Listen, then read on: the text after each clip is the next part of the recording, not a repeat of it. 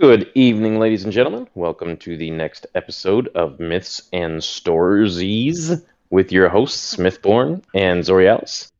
Tonight's episode is the Book of Sorrows, Part 5. Take it away, gentlemen. Now with new and improved audio, I'm here for your pleasure. Now with new and improved Zor. Yes! Zor got a new headset and he is absolutely loving it. Though he doesn't know why he's talking about himself in the third person. Um, maybe that's what happens when you buy a new headset. Yeah, mysteries of the So yeah, uh, Mysteries of the Universe, Mhm. uh, just like Star Pony. Yes, um, So, uh, or or as or as the Borderlands community knows them, uh, Butt Stallion. Butt Stallion. I love it. As soon as soon as I told somebody about it, they were like, "Oh, so you mean butt stallion?" And I was like, "Oh my god, that is that is just like Yep. nobody's gonna even let that go now." Nope, that is that is very much Uh, a thing. It is. Uh, so yeah, so we're on uh, God part five Yeah. of Books of Sorrow. This these are some deep books, man. I you weren't kidding when you when when we when we started this thing five weeks ago, and you were like, "Hey, this is gonna be a mini series. This is gonna be more than just like an episode or two. And I was like, ah, it's fine. There's only what like five books. We'll cover like two books a night. It'll be fine. Ha. We barely cover half a freaking verse a night. This is this is yeah, high is is mhm. Oh, so very accurate. so I learned some interesting things about this grimoire book actually. Um, Ooh. so uh, eh, well, there there was a couple things. Um, I guess I should preface this with uh that there has been uh, some reports that have come out from IGN of people that were uh, previously mistreated during their time at Bungie, which is not cool. Um, one of those people that, that had just a very sliver of experiences that others were reporting was Myelin uh, from Myelin Games, who is the one that curated the lore books uh, one through three. Um, and he spoke about his experiences in a video that he put out that I highly recommend people watch just to be aware. Uh, however, to to you know get off kind of the heavier topic there, uh, he also in that uh, video explained some of his rationale behind how he structured the lore books, uh, the lore grimoires, and what his intentions were when he created the um, the first one and why he included the the grimoire cards that he did. And I thought that was really interesting insight and uh, can kind of help uh, give some perspective as to what his intention was for people when they were uh, reading through it. Um, And this this was the the author of the Grimoire books, not the actual lore itself, right? Correct. So he, uh, Myelin or, or Matt is his name. Uh, he did not create any of the lore. He's a uh, Destiny community member. He's a YouTuber, um, just like Byf is, or Datto, or, or anyone else that that does Destiny YouTube Sure. content. Uh, he was similar to Byf. He was very is still very heavily uh, lore focused. Um, and he was under contract with Bungie at the time to curate the books. Uh, so he w- again he didn't write any of the lore, but he went through all of the grimoire cards that were written in D1 and decided what should be in the books and what order they should be in the books and what the rationale was behind that order and so on and so forth. Um, Well, cool. Yeah. Big shout out to Myelin there. Absolutely. Uh, so his his rationale behind this first book uh, was he wanted it to he wanted to start with the books of sorrow to give background on the hive and the their motivations and how they tied into the darkness and to draw a parallel between what uh, Oryx did and how Oryx rose to power um compare and his use of the darkness compared to guardians and their use of the light. Uh the second section of the first grimoire which i don't know that we're going to get into uh in our little mini series uh talks about Dredgen Yor and um the thorn and uh, essentially what a dark guardian would look like. Uh and then it goes into And that's that's all that's all uh uh Shin Malphur. yep Shin and, Malphur uh, and Dredgen Yor, uh, the last word and Thorn. yep. Um, Yep. So it tells that story. So that may be to that may be another story we cover. I, I, it absolutely will be at some point. Um, but yeah, so it, it goes from the Books of Sorrow to talk about the Hive and make Oryx almost sympathetic or, or someone that we could understand their motivations. Uh, and then it shows a Dark Guardian. Um, and then it shows the uh, the extended version, I guess, of the Dredgen Yor lore, which is um, Shin Malphur after the death of Dredgen Yor and the Shadows of Yor, uh, and kind of how uh, Shin created the Shadows of Yor to uh, show that Guardians can don't need to be polarized one way or the other, and maybe need to use a little bit of dark and a little bit of light to survive. Uh, and then ends with the um, touch of malice and uh, a few others that escape me at the moment, uh, just to kind of really solidify the the idea that guardians and their use of power and their pursuit of power is very similar to Oryx's use of power and Oryx's pursuit of power and Oryx's underlying motivations. Uh, and that is why the first Grimoire Volume 1 is titled The Dark Mirror, because it is the guardian Ah. looking at kind of the, the darker side of what their motivations could lead to. Sure, sure. So I just thought that was an interesting little Yeah, uh, insight. Yeah, that's holy cow. That's uh um wow. Well, not to not to swing it back to the dark side here. Uh um that may be something we'll discuss a little bit at the end of this episode too, because Mhm. I, I want to say it was either last episode or, or the, the episode before, uh, where I was basically saying, you know, just be nice to each other. There's just because it's Christmas doesn't mean that, that you have to be nice to each other once a year. Be nice to each other all year all year long, and and and all the celebrate devs and creators and everything. So, yeah, we, we may we may we may have a little bonus episode at the end of this one that's uh, covers a little bit of a darker topic, more of a less of a lore and more of a yeah. real world issue. Yeah. But um but, But say, for We are at book yeah, for tonight verse book verse book verse Verse verse book. verse book. Uh yeah, so we verse are dot book. uh on verse 3 uh 3 1 I believe. No, excuse me, 3 2. Three one or three two. Three two. Uh, we ended with three one last episode, um, and we're into the verses uh, three zero and three one that are are being written from the perspective of the hive people, talking about uh, these beings that they are perceiving as their gods, essentially. Um, That's right.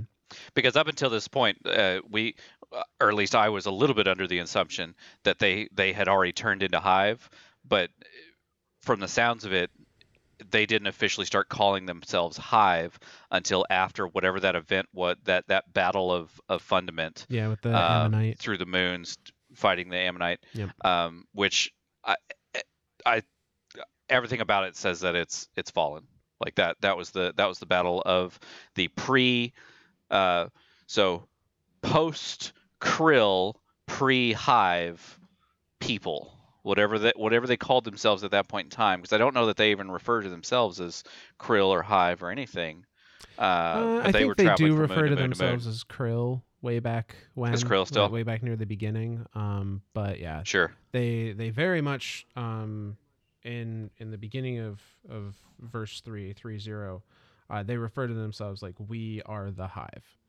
Uh, and that's that's the official. They are now officially Hive. yeah, they're not Uh, identifying though- themselves as hive. Right. Though uh, um, Al- Aurash uh, it still hasn't. Um, I, I don't. I don't want to spoil it because you know that's a huge spoiler. Yeah. Uh, by the way, if you didn't know, there's a thing called Oryx, and he's the Taken King. Yeah, who would have guessed? I Uh, wonder where he's coming from. Oh, nobody knew where he was coming from. Uh, he looks kind of hivey, and he flies around on a hive-looking ship. Hmm. No. Uh, yeah, no. Uh, he's still he's still Aurash. Uh, Um, Auryx still, still one of the point. three sisters. Alrix. Yep. Our, okay, right. Was as starts- a krill. Auryx now that they've accepted Auryx. the worm into them and you know tr- metamorphose, metamorphosized, whatever, transformed. Bungie makes it difficult enough for we- me. I don't need to make up my own long I words. was going to say, are we going to have to get the Google machines out? Not yet. Not yet. I love it. They come up with they come up with more words like on- onusism. You get to Google that one on your own. Uh, that one's dirty. I know, so- anyway, these these verses are being told in the same kind of manner that we see stories about um that you would read a story about like Jesus Christ in the Bible. You know, it's not it's not Right. being told from the perspective of uh you know Auryx or Savathun or Xivu Arath. It's being told from the perspective of their disciples, um, their citizens. Yep. Uh, and it's that kind of spin on these, you know, quote unquote miracles that their their gods are performing. Um, and it's it's interesting too that that we because last time we even compared it uh, uh, to being a religion, and it's like this is very much like Mhm. uh, the books the books of the hive. Like Oh, when, yeah. when we when it's when it when it's called the books of sorrow, it's very much as a Bible, as a as a you know this this is the gospel according to Auryx, Mhm. disciple of. You- So it's like it, it's it's interesting to me the parallels that are that are that are able to be drawn there. Yeah. Um, yeah, so we're going to start with verse 3 2. The High War. Now, in this time of diaspora, there was a war between Auryx and Savathun and Xivu Arath. Brother Auryx, said Savathun, do not forgive my betrayal. Instead, take vengeance upon me for what I did at the dry moon and Auryx made war on her in worship of the deep. Between them stood Xivu Arath, saying, Stop, or I will kill you. War is mine, and I am stronger. So to, to reiterate a little bit here, um, Savath or Auryx uh, was trying to find a diplomatic solution to their conflict with the Ammonite. Uh, Yep. And the deep, the the worms, uh, did not like that, and they uh, persuaded, or maybe she didn't need much persuading, but um, Savathun came and killed Auryx so that Auryx's soul went back to the throne world, um, and just glassed the planet essentially that this Yep. that this peace treaty was was happening on. Um, so that's the in the in the same way that, there. that we see the in the in the same way that we see the wizard magic happening uh whenever whenever you come across like a public event or something like that and that black sphere comes around and you're suppressed and everything like that it was it was very much described as like the entire planet or moon or whatever was encased in that and now no life Yep, devoid, like nothing devoid lives of any life, any moisture. It was a, a dry, barren wasteland.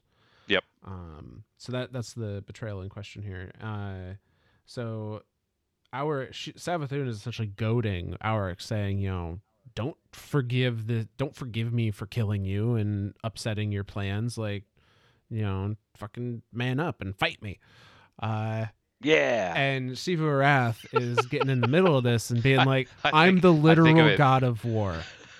what the hell? Like, And I think I think it is like the like the older like the older brother and like the older sister or, or like the older brother and the middle sister are fighting each other and then like the, the little the little kid sister comes in and goes, Guys, cut it out. I'm supposed to be the god of war. That's mean. I'm gonna tell mom. That's that's the way that whole scene played out in my head. yeah, you know, except the younger sister that's being whiny also has a knife and will stab them in the face. Uh, And we'll stab them in the face. Yeah. I mean as as you do. Yeah. for And we mentioned the Krill are not very much a they're they're, they're very literal people. Yes. They they will kill you. Full stop.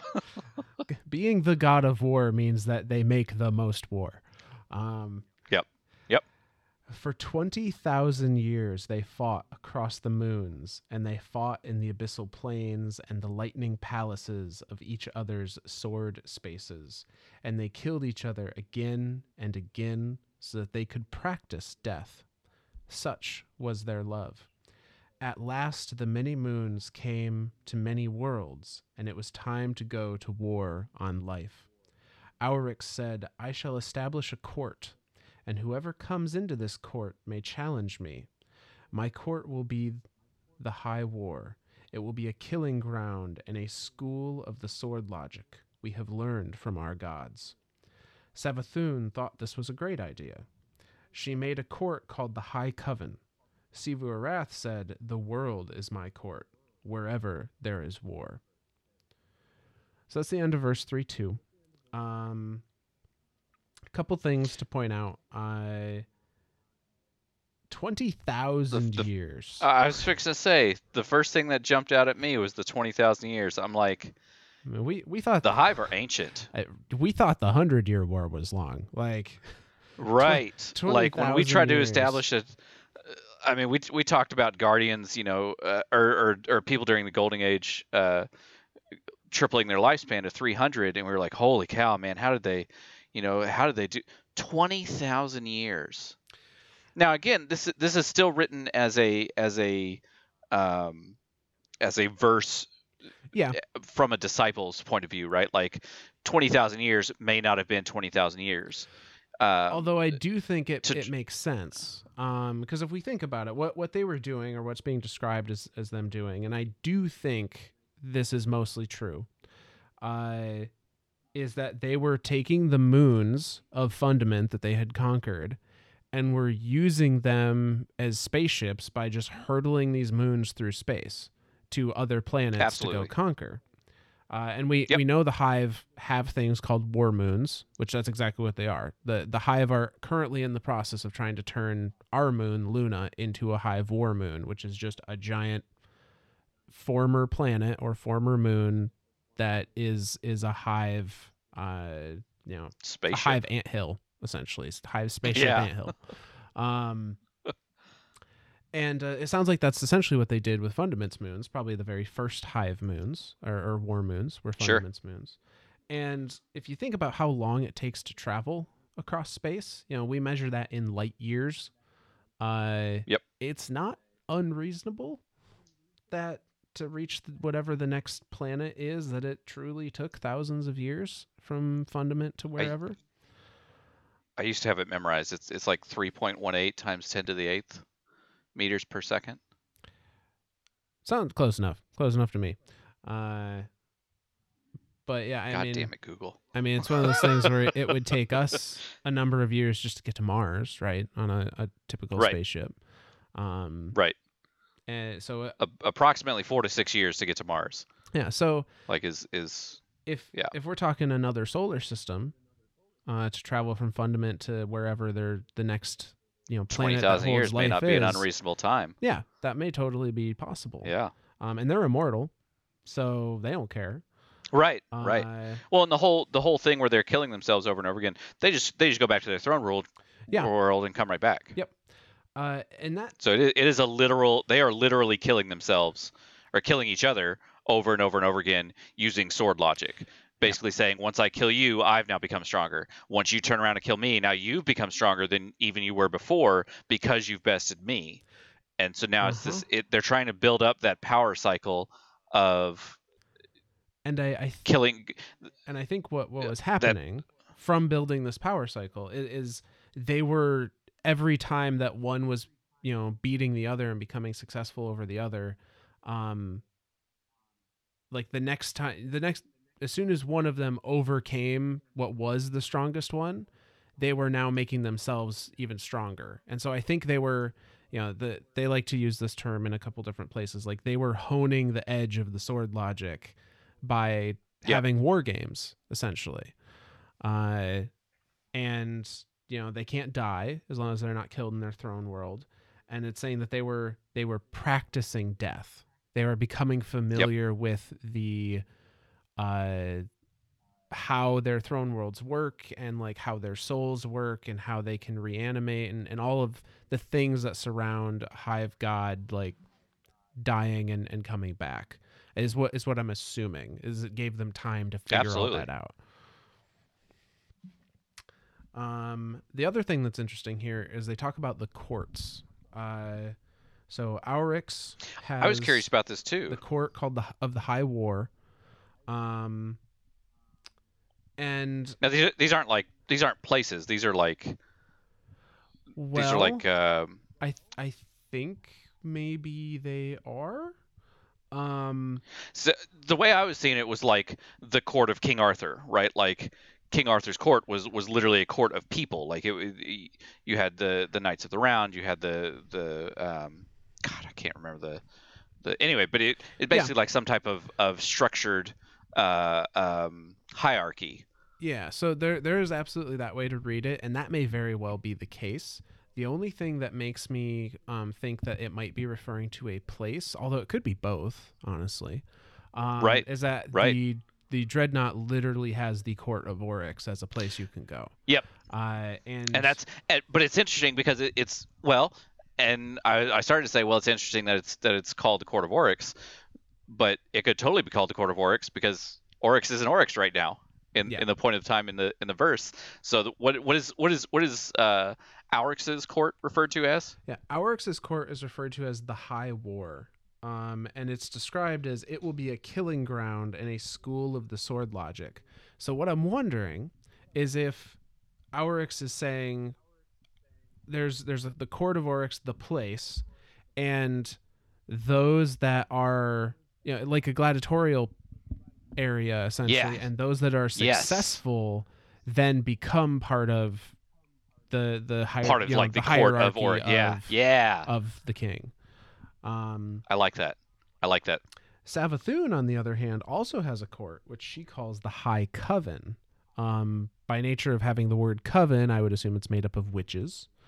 Um, Yep. I don't know that we've seen anything to do with the High Coven in game, though.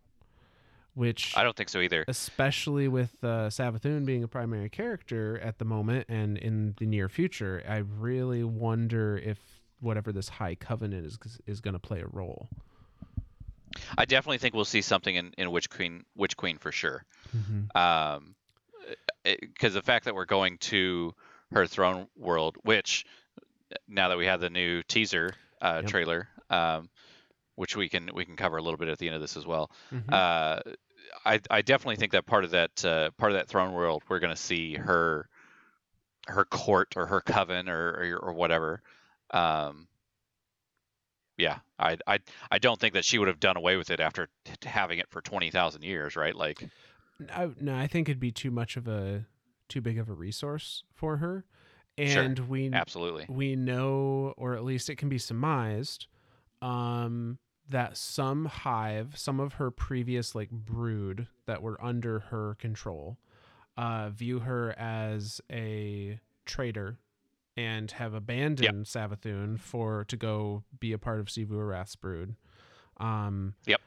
But I wouldn't be surprised if some others are just going to follow her because they Sure. either think she's right or they think she's going to be, you know, they're betting on her as a winner kind of thing. Um, Absolutely. so you know, the High Coven could very easily be a a bunch of witches that are still loyal to her, even if she leaves her worm and and the dark behind. Um. So yeah, just That's an interesting concept too. The the the thought that there are worm-born hive that that are still very much hive-like and and and they're they're I, I almost I almost think of Savathun as as a not just a political leader but even like a like a religious leader. yeah, Um, as as a, a matriarch, matriarchal figure. Yeah, and and and for her to be for her to sit up at the top of the of the food chain and say, "I'm casting off my worm," and all of these all of these disciples and and followers below her that are just like, "Huh, Well, that's cool." I I think she could very easily twist that into um you know I'm sure there's other hive that are like man I really wish I Oh, absolutely. this fucking thing all the goddamn time Absolutely, uh, absolutely. and she could she could even throw a twist on it via sword logic I think and and play to that perspective and be like I am now stronger than the worm gods I have overcome the word I have overcome the. I have through my the cunning. Wormguard. Oh man, So she could appeal That's- to that, you know, that side of things as well. I like that. I like that. Man, you always come up with the coolest fucking theories. I like that. I really like that idea. Because that, that would totally play into the idea of the sword logic, right? Mm-hmm. And and it would ex- God that you're good. All right, continue. yeah, I don't think Savathun believes uh, she believes the sword logic holds power, but she very clearly does not believe that it's like the end all be all way to go. Uh, Yep. But I could see her playing that angle to manipulate those that that are still, you know, subservient to the sword logic. Sure, absolutely. But yeah, so verse 3 3. Now, this, we're switching perspective again. Um, this appears to be, uh, I believe, from the perspective of Auryx, although I don't think it states specifically. So this is fire without fuel. I killed my sister today. She came to this star to oversee the extermination of all life here. The Qugu are a strong power, and their fleets protect four nearby stars. As herd animals, they are loyal and stubborn, but they do show grace. For millions of years of evolution, the Qugu have been infected by a virus so insidious that it wrote itself into their genome. The virus compels them to offer their limbs for amputation by enormous sessile jaw beasts. They venerate these beasts and treat them as gods. The virus converts Qugu cells into eggs from which strange crawling things pupate to live within the jaw beast gut. In return, the jaw beast extrudes sweet nectar for the Qugu to drink, and they have brilliant visions. Savathun and her broods have liberated the Qugu from jaw beasts, and indeed from existence. But as they chased the Qugu Ark ships, I stopped in to vaporize my sister's warship and a few of her underlings. I want to dwell on the ruins a while and punish Savathun for failing to guard her flank. They are like us, these Qugu, bound in symbiosis. I feel joy and sorrow. I feel them as titanic things because I am larger than my body. My mind is now a cosmos of its own. I know more joy and more anguish than the entire Qugu race could ever experience. Sorrow, because we have killed so much 18 species this century alone. And joy for the same reason joy that we have put down these blights, scoured them away, and left the universe clean, ready to move towards its final shape. We are a wind of progress, ripping parasites from the material world, for if they are not parasites, we would be unable to kill them, and they would still exist. And what is that final shape? It is a fire without fuel, burning forever, killing death, asking a question that is its own answer, entirely itself. That is what we must become. My worm grows fat and hungry. I feed it with whole worlds. My astronomers tell me they can sense the deep itself, and that we are conquering our way towards it. I think joy and sorrow will be the same thing soon, like love and death. Oh boy. Uh, God damn. uh, all right. Whew. Okay. So, shit. Where to start? Uh, So it's, e- even even they've, amongst they've obliterated 18 species this century. in a hundred years. This Yeah. century, just within the hundred years, they've obliterated 18 species. Yep. They uh, They're they're nothing if not efficient. I don't. I, guess don't. so. And uh, I guess. I. I mean. and they're still honing themselves against each other. They're still Yeah. actively trying to uh you know to, to kill each other essentially when the opportunity arises. I, I was trying to say so first so so this could this could either be one of the either one of the sisters uh, to me it, it it could either be Aurash or Xivu Arath. I think this Um, is I lean more towards Aurash. Yep. Yeah Sorry, Auryx. I keep whatever. no Um, well specifically because they the mentioned their their person. mind is now a cosmos in, in and of its own like yes. uh, Auryx was for discovery for The knowledge. knowledge. Yep. um Xivu Arath was and the fact that he wants to sit and dwell on these ruins. yes yeah. Like that that to me says it, it- he wants to learn. He wants to know more because it, they were a very similar type of, of of species. The other the other side of that is you know protecting Xivu Arath's flank. So that that to me says a little bit uh to uh or sorry protecting uh, Savathun's flank Savathun didn't protect her Uh, flank. And and he wanted to teach her a lesson hmm that to me was like a that was a little bit of of Xivu Arath in there, but it could also be thought of as like, well, the, the strategy of war is also knowledge. Uh, Yeah, I think I think that's So- certainly part of it. Um, and they they say at the end here, you know, I think joy and sorrow will be the same thing soon, like love and death. Their expression of loving their siblings is literally to kill them. is killing them. Like that. Absolutely, hundred percent. Those two things are are intertwined at this point. So And it's and it's because of the sword logic that those two things are intertwined. yeah, They are they are making their sisters better, and they are showing how much that they care for their sisters to make them better by killing them, thus making themselves better. Then the sisters coming back and killing the other sister. Mhm. So it's it's it, it it's that cycle there that it's that power cycle that just it it in in one hand you would think it would grow infinitely, but then there's the there's the there's the worm's hunger that you have to think of at the same time. right. Like it, there's no way that that power cycle can continue forever.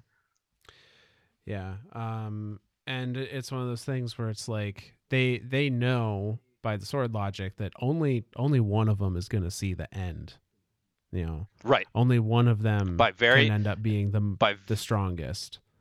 Uh, Yep. By by very nature of the sword logic, only one of them can survive. Yeah. It, it it's it's not even it's not even a question of like, well, you know, maybe they'll survive as a whole, or maybe they'll survive as a troop, or whatever. No, by the very nature of sword logic, only one thing, and and it- and I think that's important to to note too.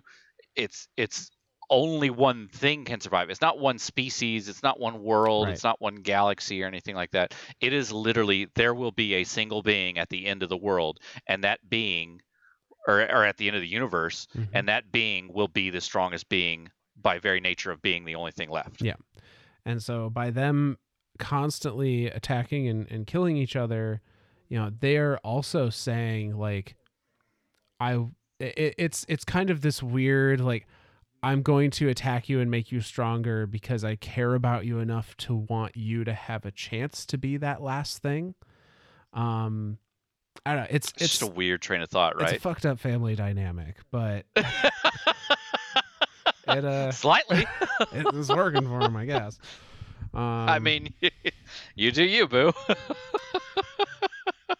Which if if we follow that that thread, if uh, love and death are synonymous or are the same thing to the hive, and they are scouring the universe clean by removing these uh, species that cannot continue to exist in the face of the hive.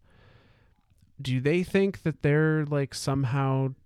I, I guess they do. They think they're doing a good thing. They think they are like showing love and Yeah. support to these species that they're they're getting rid of. Yeah. Um, by by snuffing them out and not and having it's it's very it's funny because it's very much kind of like the the Thanos mindset, right? Mhm. Like the the the world is or the universe has been overabundant or has been uh, overplagued by species and and things. Uh, so in order to ratify that, to to or in order to um, not ratify, uh, in order to correct that, it's it's easier to cut out half of the people of the universe than it is to double the amount of resources available. Yeah. only instead of half, it's ninety nine point nine nine nine nine nine nine percent in this case. Yeah. Yeah. Yeah. No, that's mathematically that is very true. yeah. So that leads us to verse 3 4, titled The Scream. Um, and this is from the perspective of Auryx. No, Savathun, Xivu Arath, my siblings, we are betrayed. We will never live eternal. Our might shatters entire species. We inhale the smoke of their burning. This is our compact with the worm, our god. The worm makes us mighty. But as we wield this might, our worm's hunger expands. If we fail to feed it, it will devour us from within.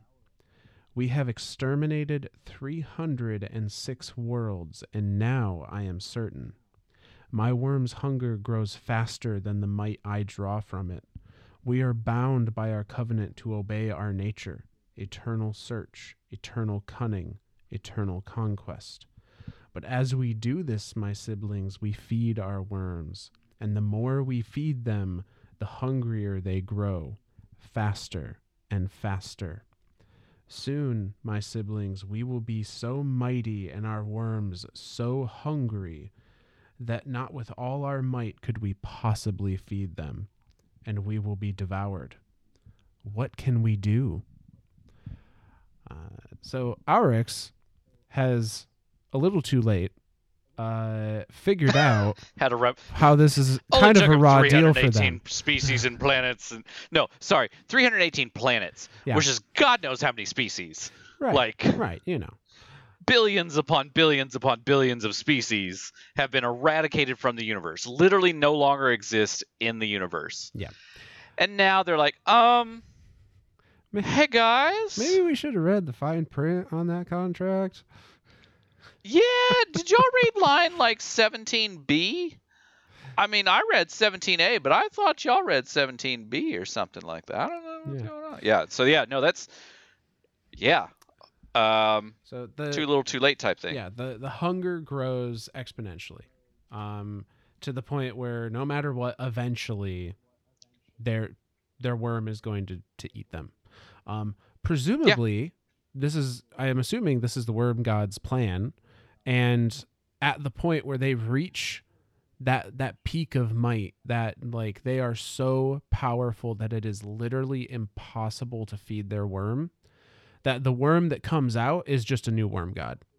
It, it has accumulated the amount of power that it, it just is another worm god at that point. Um Now there's a theory for you. So Maybe that, that's where the worm gods came from in the first place. i don't know about that but that might be their manner of you know Evolution, their manner of, of pr- producing, Yeah. of, of having offspring. I mean, if you're an immortal being, there's there's literally no reason for you to have offspring. You will live forever. There's nothing to pass on. There's no. You will consume everything. Like it, it, it, by very nature of being immortal, there is literally no reason for you to have offspring. But if at some point in time, those worm gods were like, well, as nice as eternity is, we want offspring or we want to continue. I mean, this would very much. I mean, I, I I was thinking of it from the other way. I was thinking of it like the worm gods would finally come by and go, "Oh, hey, guess what? Uh, contract fulfilled, sort of, or you can't fulfill your end, so we're just going to consume you, and thus be the stronger of the of the being." But I like the idea of the worm coming out as like a new worm god. Yeah. Like that's that to me is a very, I I like that idea. So, um, reading the next entry here, three five. Uh, I don't know if we actually need to go over this one. Um, it's essentially the the TLDR uh, is that this is from the perspective of one of these species that the hive invade, and it's just kind of them seeing that the hive are coming and their defense systems like powering up to to deal with them. Um it date it dates the spacecraft that the hive are in uh, the spacecraft's construction as being 24,000 years old um Holy cow! so that just kind of you know confirms that. Uh,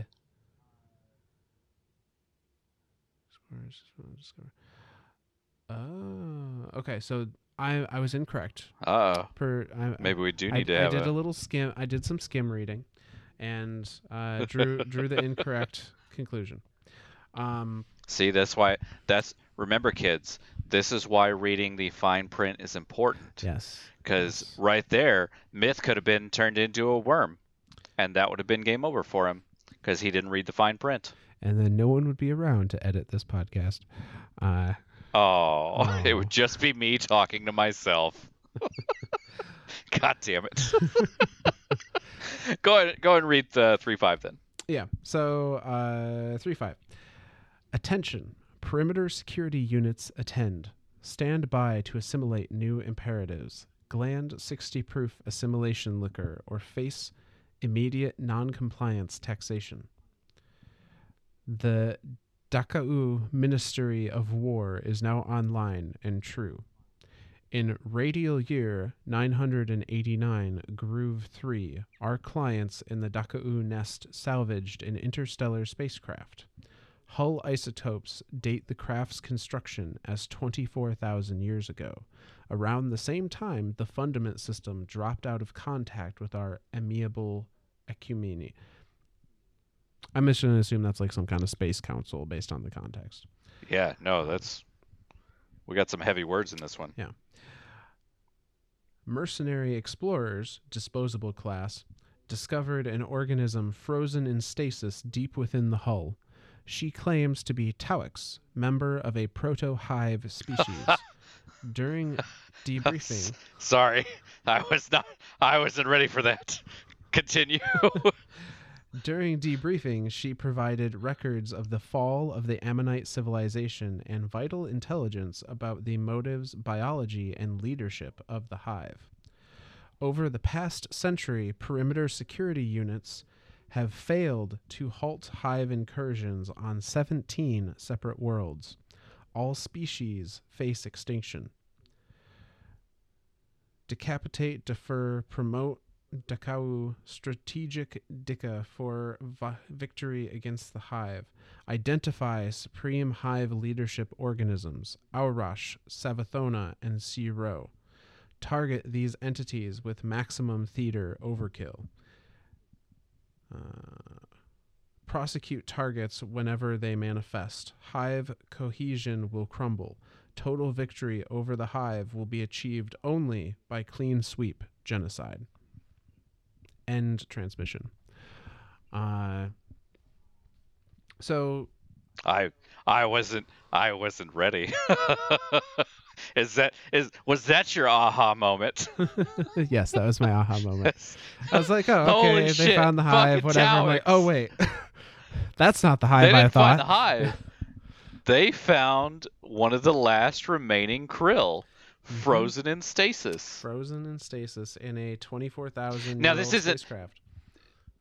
Now this isn't uh, stasis in the in the sense of, of darkness stasis. This is literally like like a tr- like a cryopod type thing. Like this isn't. That's that's how I'm reading it. Um, That's what I thought too. That's that's the way I'm going to take it because to me, it, for for them to just start mentioning stasis all of a sudden, I'm like, all right, hold the hell on here. So yeah, I'm gonna I'm gonna take this as a as a as a cryopod that uh, Taox had frozen herself in and just blasted off from Fundament in in her escape, um, and has been found by this what war?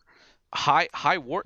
Everything about this makes it feel like like they're like the the owners of the universe. Yeah, so Right, they, like- they refer to themselves as the Dakaua Ministry of War, and they have security units within their army that have fought and failed to halt hive incursions on 17 separate worlds.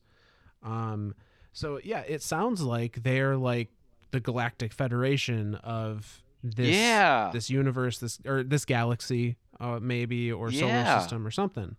Um, so yeah, they they're they're this uh, group that's defending, trying to defend this system against the hive, and are failing to do so.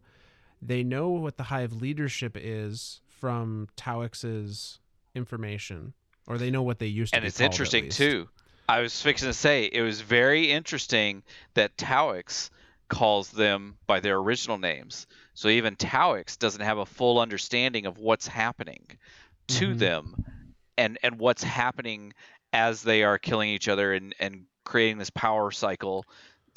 Taox is very much just like well the last I heard of them they were they Yeah. were coming back to kick my ass because I kicked their ass. So Yeah, and I, I think that's um, that's the thing. Talos here's the situation. know about the sword logic or that they even have worms in them or like how any of it works.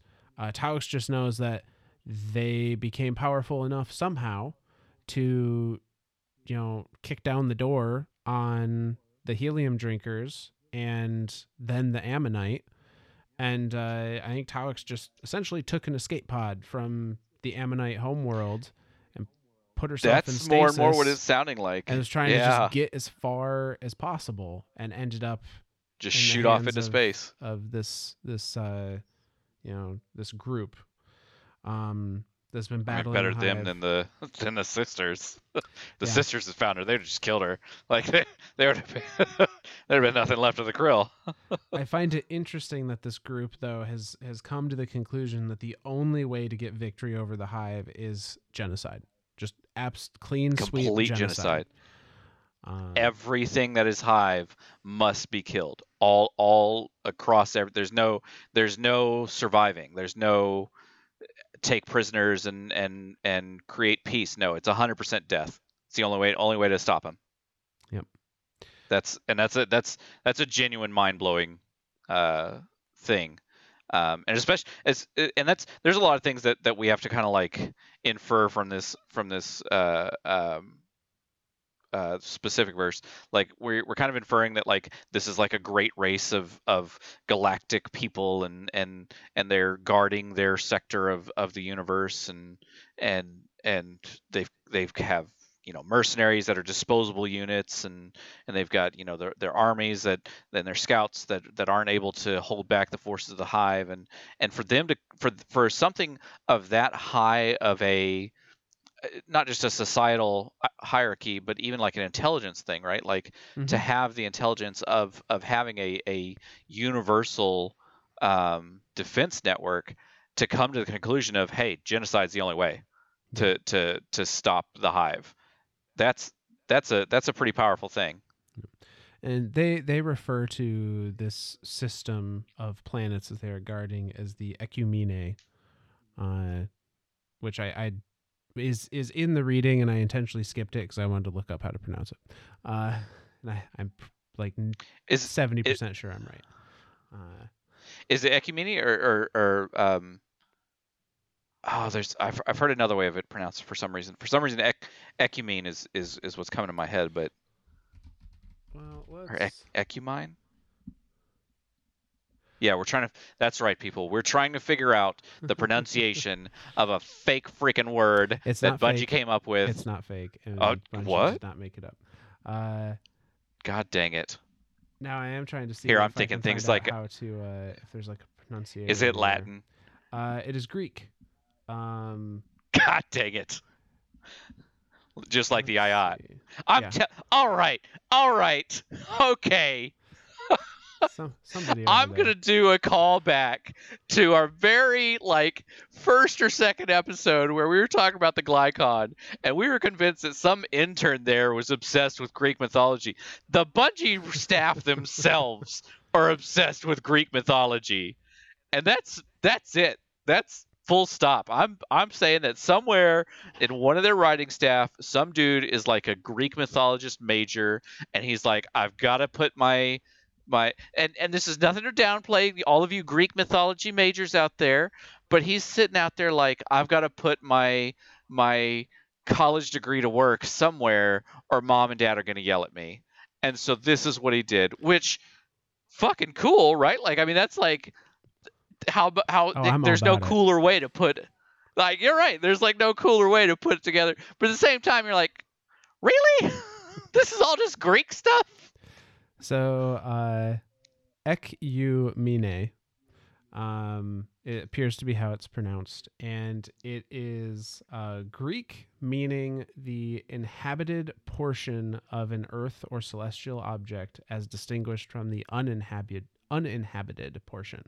So, um, they're they're essentially saying Basically, just put that on a uni- on a on a larger scale, past the size of an Earth.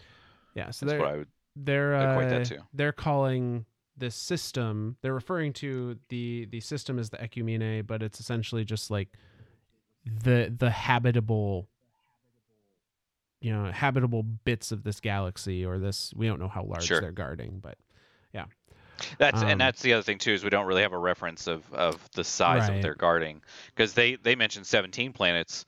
Well, hell, Auryx was like, hey, we blew up 318 planets. right like there's So I mean, clearly this is not like the entire universe type thing. This is this is probably more than I would think it'd be more than a solar system, uh, just by nature of having of 17 of X number of planets being converted or destroyed or whatever. yeah So I, I would think it would be at least galaxy size, if not possibly a couple of galaxies. Yeah. So, uh, the next verse, verse three six, we kind of see the uh, fallout of the battles between this uh, this you know defense force against the hive from the and this is being told from the perspective of the hive citizens again so verse 3 6 star by star by star beneath a green fire sky in the throne world of king Auryx our lord's embrace we the hive watch as Savathun puts her arm around Xivu Arath, and Xivu Arath clasps forearms with Auryx, and Auryx takes Savathun by the shoulder. They are huge, huge, and they burn with furious power. But this embrace weakens and despises us. Never before have we despised our lords. Have they failed us? We, the hive, have been driven back, world by world. I am at my end, Savathun says. I plot and I plan, but I cannot gather enough bloodshed to feed my worm, and the harder I try, the hungrier it becomes. I slaughter and kill, Xivu Arath says, but the harder I fight, the more my worm demands. I too am at my end. The Ecumene war angels have killed me so many times, Auryx says, that I dare not go out into the universe, lest I need my might to protect myself. My worm chews at my soul in hunger. Is this the end of our crusade? Are we, the hive, unworthy to exist? Xivu Arath puts down her great head. We should retire and gather our strength. Savathun closes her eyes in puzzled defeat. We should beg the worm, our god, to tell us what to do. But King Auryx, who knows best the beauty of the final shape, roars at them. Have you learned nothing? Would you deny our purpose? Whatever we do, we will do by killing, by an act of war and might. That is the final arbiter we serve, that violent arbiter, and if we turn away from it, we deserve to be eaten. No, we must obey our natures. We must be long sighted and cunning and strong. We must take this gift the worm our God has given us, this challenge, and find a way to keep existing. But how will we feed our worms? Xivu Arath asks. I know, says cunning Savathun. I know a way, but it won't work unless we are killing the Ecumene by the billions. How can we beat them? If we cannot beat their strengths, says Xivu Arath, we must infect their weaknesses. But they are lords of matter and physical law. I know a way, King Auryx says, but it will require great power. more power than any one of us can claim. Then kill me, says Xivu Arath, and use that killing logic, the power you prove by killing something as mighty as me. So King Auryx took up his blade and beheaded Xivu Arath. And strangle me, says Savathun, holding a blade behind her back. Use that killing logic and the cunning you prove by killing something as smart as me. But King Auryx turned with the speed and might of Xivu Arath and beheaded Savathun before she could move. King Auryx was the first navigator with the map of death. These were true deaths, for they happened in the sword world. Then he went to the worm named Akka. That's the end of that verse. Holy cow! So this bit, So they they were convinced that they were at the end. Like the fact Mhm. that the fact that all three of them were like, uh, it it was basically like the prophecy come true, right? Like, Yep. very much we've reached the end of our, our feeding. Like no matter how much I, I knowledge I gain, I can't. I, I, I can't feed my worm no matter how much war how much killing i do i can't feed my worm no matter how much cunning i do i can't feed my worm and they're all like this this has got to be the end and even and so at first I, I thought that this was being written uh, I was trying to figure out what perspective this was being written from, uh, but it definitely seems like it was written from like a lower hive. Like, Yeah. you know, are are you betraying us by embracing each other? Like, are you like you've taught us this whole time to, you know, sword logic, highest, you know, last thing that alive is best, and now you're trying to create like a universal whatever. Like, what what the hell? And yeah, that's holy cow. Yeah, so this bit has always confused me a little bit, and I maybe as we read through um, together and kind of bounce ideas off and, and dissect things a little bit, uh, it'll become clearer. But it has always bothered me for this section in particular when Auryx kills both of both of his sisters, and it is described as a true death, for it happened in the sword world. Now, there's two things Right. that bother me about that. Okay. The first one being if this is a true death, then how do they come back? Because they do. Spoilers. Um, Right. And it, Hey, guess what? The current season says they've come back. right.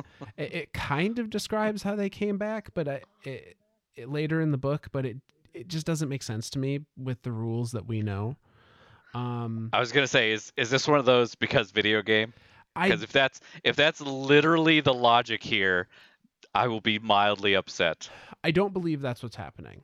Um, Okay. I, I believe something else is going on. There is an actual like in-game or, or in-universe reasoning. I just don't think we have enough information maybe to understand the mechanics of of that process.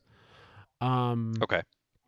but the other I'm very much with you on that on that line of thought too. Like, if and and throughout the entire time, they even say like, if you're killed in your throne world, that's it. That is Yeah. a true death. You are gone. Like you're you you are officially dead. So the and we hell we even see that in game too like we kill we kill Nokris in his throne world we kill um Mm-hmm. hell we killed Oryx in his throne world right or Yeah. or did we yeah that that was don't don't you do that. don't, don't you do that. Um, yes, we killed Oryx. The bastard's dead. Uh,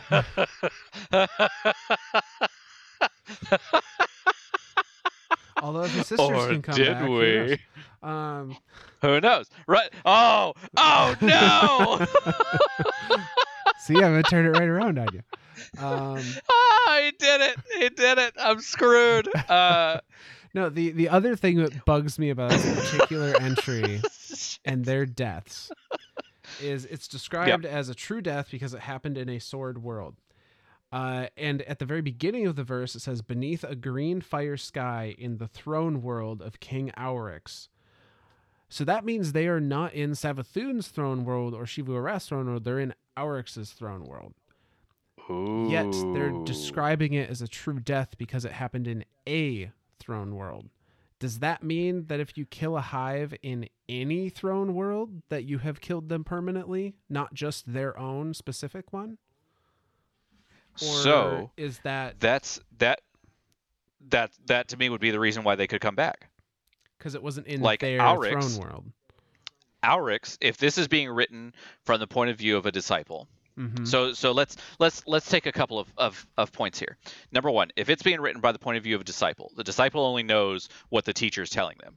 The teacher says if you die in a throne world, it's a true death, because that's the only thing the teacher has been taught up until this point, right? Like Yeah. that's that's what the that's what the three sisters have been told by the worm gods and by every piece of logic that they've come across. That says if you die in in in the throne world, they never specify in your throne world um, then that's it. That's a true death.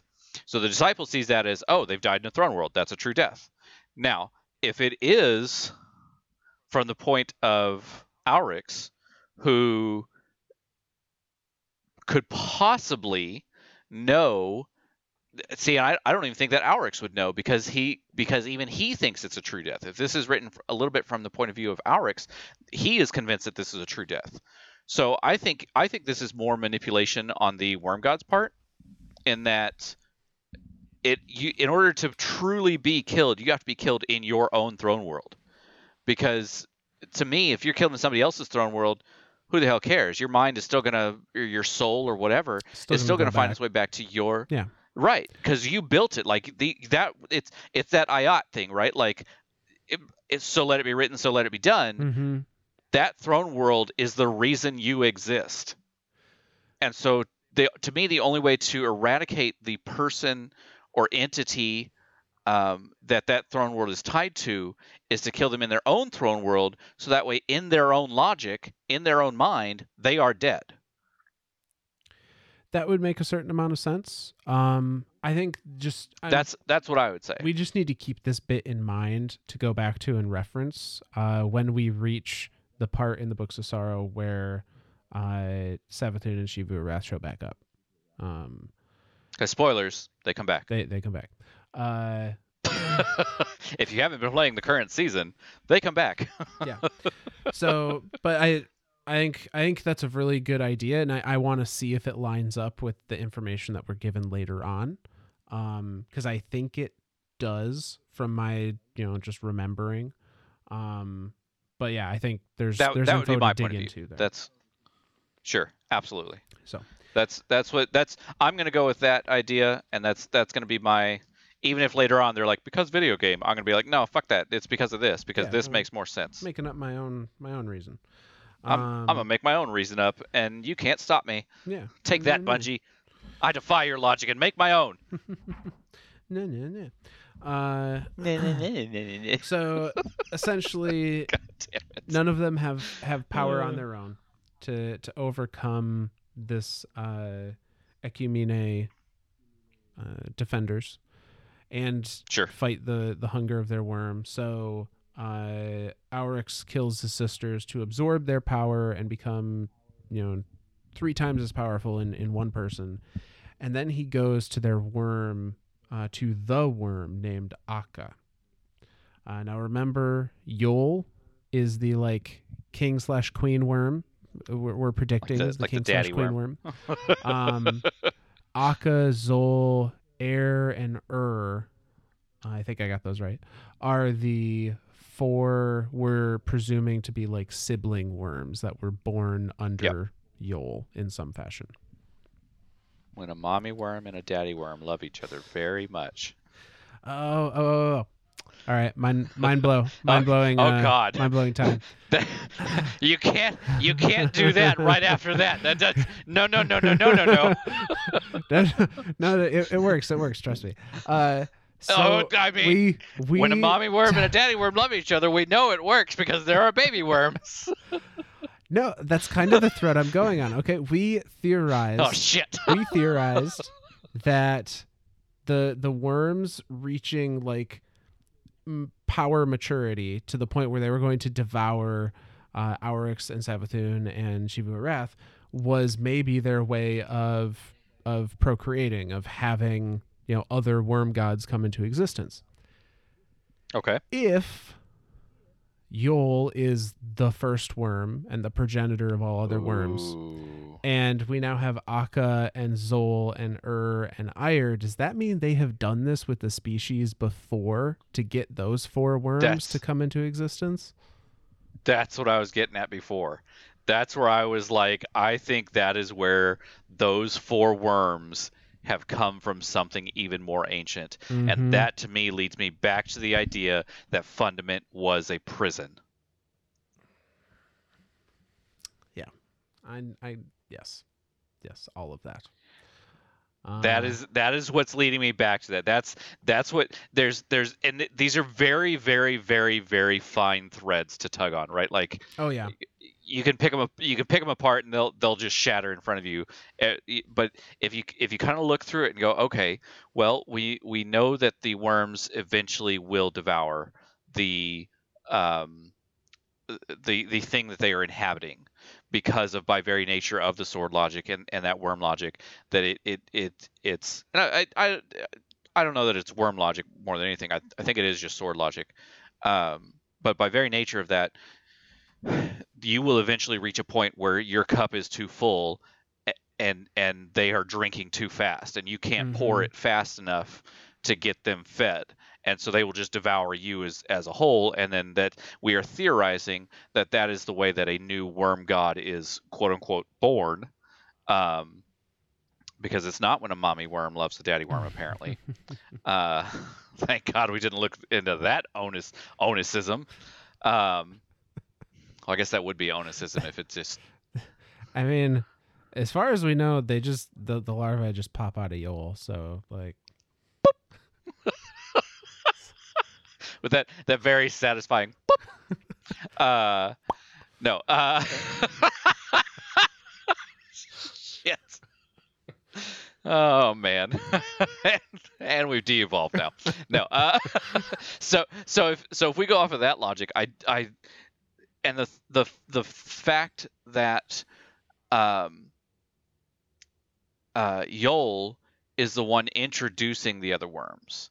Like it, it very much seems that way. It to me it seems like we always thought of it as as the idea of like the worms may not physically exist in the center of fundament. Like they're Mhm. just there could just be like a, a a black hole or, or singularity or something there that they are projecting themselves through because they they there's not fully understanding concepts of words and stuff like that. So it's it, it we thought of them very much as like being of the deep um, very similar to the nine right? Like the nine don't really the, whole reason they're using Xur is because they they just need a body. Like they they don't know what a body is so they've created Yeah. this thing.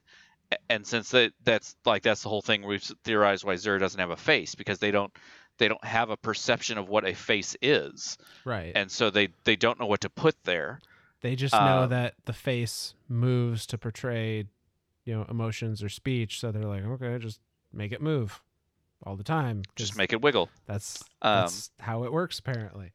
Uh, Yep. And Yeah. then Xur's just up there going, wiggle, wiggle, wiggle, wiggle, wiggle, wiggle, wiggle, wiggle. no, that's not. No. Uh, now he's just doing Star Horse. Like Star Horse is standing the, next to him. the, it's it's theorized right that? now It's creepy. that's it's theorized right now that Star Horse is actually in control of Xur right now because he every time you're standing next to him he's like my limbs are not my own anymore like or or stuff like that and it very much seems like Star Star Horse is in control now. Yep. Um, Star Horse for Vanguard. I fucking love the dynamic they've created with the two of them, and it's It's it's, so great. great. Um, because it's it's it's really like the you know is Pat Sajak or Vanna White running the show? well, Pat Sajak is just sitting up there talking. He ain't doing shit. Vanna's walking across the board, binging the letters up there. She's the, if she wasn't there, who'd bing the letters? But- There'd be no friggin' show. I'm just saying, Xur's been around for like seven plus years, and he ain't ever brought us any treasure chests until Star Horse showed up. So, you know, I Oh, think it's pretty clear who's who's actually giving the rewards. Uh, Because the last treasure chest that showed up was from the Cabal. Mind blown. Now that we've completely derailed, Okay. uh, so back to the worm gods. back back to the worm gods. so all right. I do I do like that theory. Like like like the, there's these very thin threads that we can pull on to kind of come to this this uh, not necessarily correct conclusion, but Plausible. not a far fetched. Yeah, Yeah. definitely a plausible conclusion. Like it, it, it by using the logic that we've that we've been given so far to to feed that forward. And I I think that yeah, I I like that idea. Maybe that maybe that is. Yeah. And and and then I mean because we even talked about it before. The worm gods are immortal, and as far to an we know, immortal, yeah. right, like to an immortal, hell, what's twenty four thousand years? Right. It's, You know, like that's just a blink of an eye to them. Well, and don't they describe as having been trapped in fundament for millions? I want to say they Millions, they say something millions of years. So That's and that I'm I'm leading. I, this is this this is leading me more to the idea that Fundament was a prison and that the Leviathan was a prison guard, and and but a prison guard that didn't want to take away free will. yeah, right? Like there's there's there's there's definitely an analogy there to be made about the the whole idea of well, I'm telling you that the thing behind this door is bad, so go away, and preventing you from going in there versus hey, there's something behind this door, this is the way it works. There's also something behind that door over there and this is the way that works yeah, it was and just walk away with facts. Like Yeah. like that's it, I that it's interesting there to to think of that as a man. That's it's yeah. I oh man, that's good. That's good. I like these theories. I like So- these theories. to to piggyback off that a little bit. Maybe we're kind of maybe we're we're correct on both counts. Um, with the worms. So I, I think it's it's described. I'd have to go back and and reread or or re-listen to one of our previous episodes. Uh, Boom. Self plug. where um Yul specifically is described as like not being in the same plane of existence. Um when Right. when they go into the core of fundament. However, it's assumed that the other four worms, Xol, Akka, Ir, and Ir, are just wherever Yul is. Maybe that's not the case. Maybe Yul is Maybe that's not the case. and still is in the deep but the ones that are actually physically trapped in our existence are the the four sibling worm gods uh, and that was the goal Holy was to shit. get them out There it is. There it is. I. Damn it. Always with the better. There it is. That's i think that makes a lot of sense I think that's it. I think that is. I think that is it. Because then that would. oh man, holy shit! I think that's it.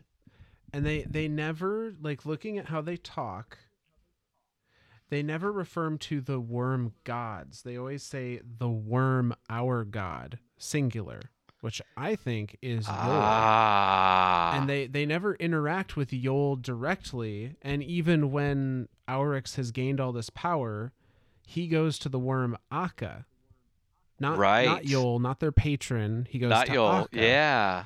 maybe because Akka is the is one of the only worms that's corporeal in this reality. Maybe they literally can't get to Yul outside of communicating with him or Through her the through the singularity. through the singularity or through the rituals that they've been taught at this point. Holy shit, dude! This is. Holy shit! Oh man, this is. this is good.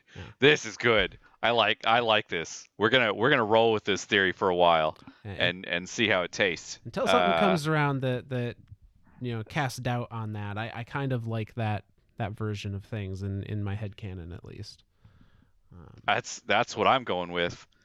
That's what I'm going with. That seems like the the most plausible thought there comes to the Oh man, man. Whoo! Shivers, man. This is this is good. This when we hit those good moments, right, where we where we put all these little tiny puzzle pieces together and we come up with this picture of like, well, if we go with all this logic, this is the evidence. You know, th- Yeah. this is the evidence we're presented with. This is what we have to. This is what you know. It's like a computer, info in, info out. Like that's it's just, you know, we, we you feed us the pieces and we'll put them together and we'll come up with this picture of what we think. And I, I oh man, Whew. that's that's good. Yeah, That's good. I, like, That's good. I like that. Um, so we'll we'll see if it if that theory holds water as we keep going here. But uh, but I like that for now. So the the next verse I like that. is three seven.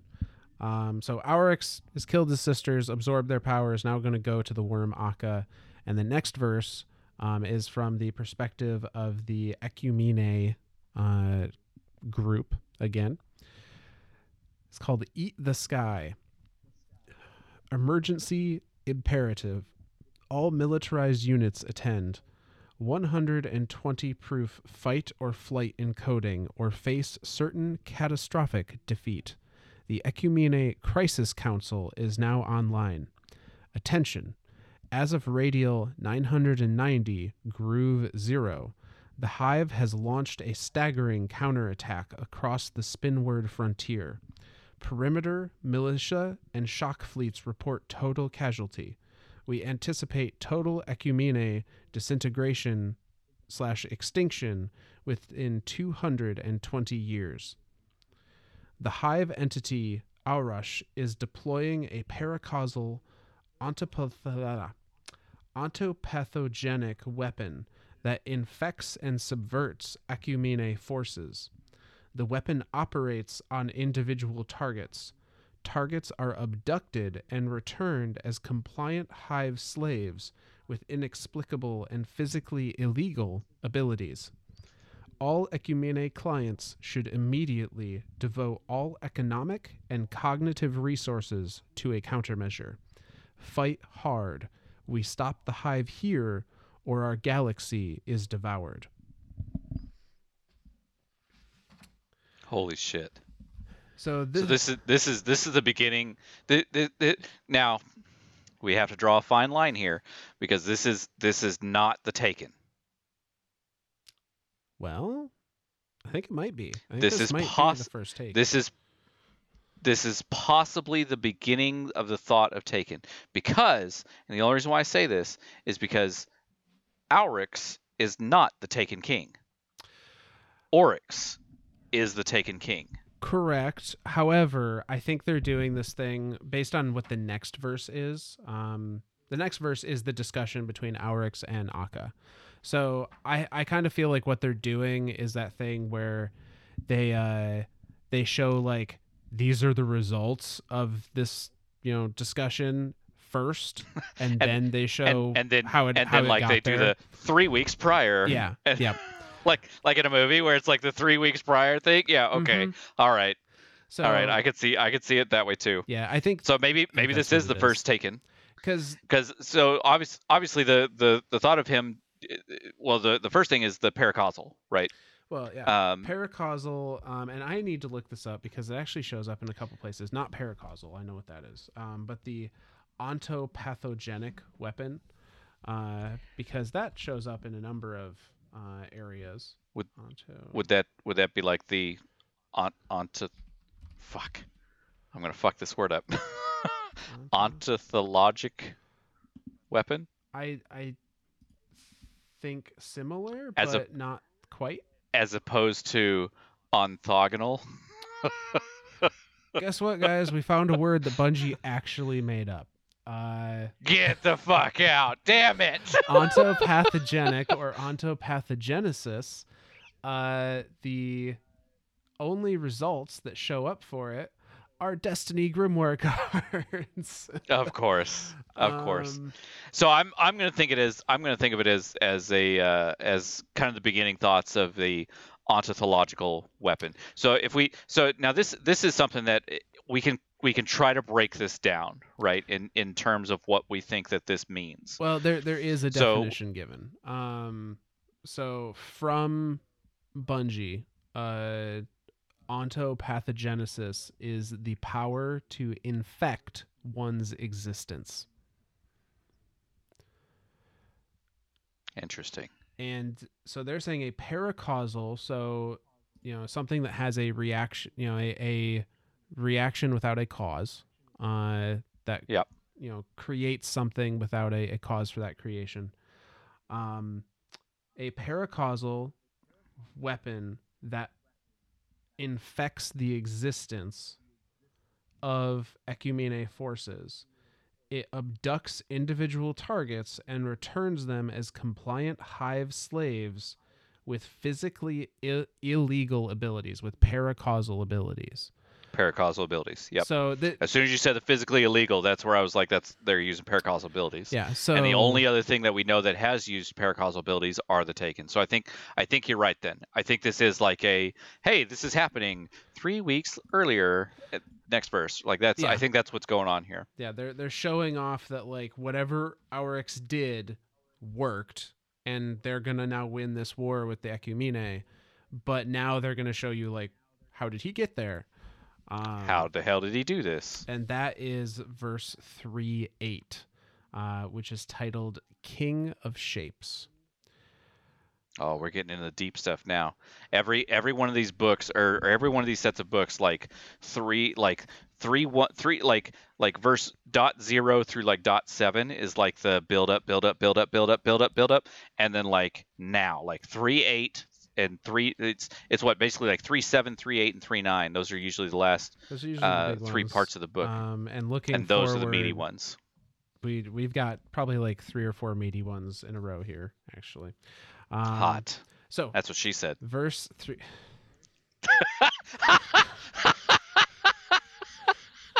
God damn it. Uh, God damn it. you knew you knew you knew it. You you knew it as soon Yep. as you said Yep. meaty. like I that was was, like, that maybe it. it'll was slip under game the radar. Maybe if I don't acknowledge it, he No, won't. no, sir. no.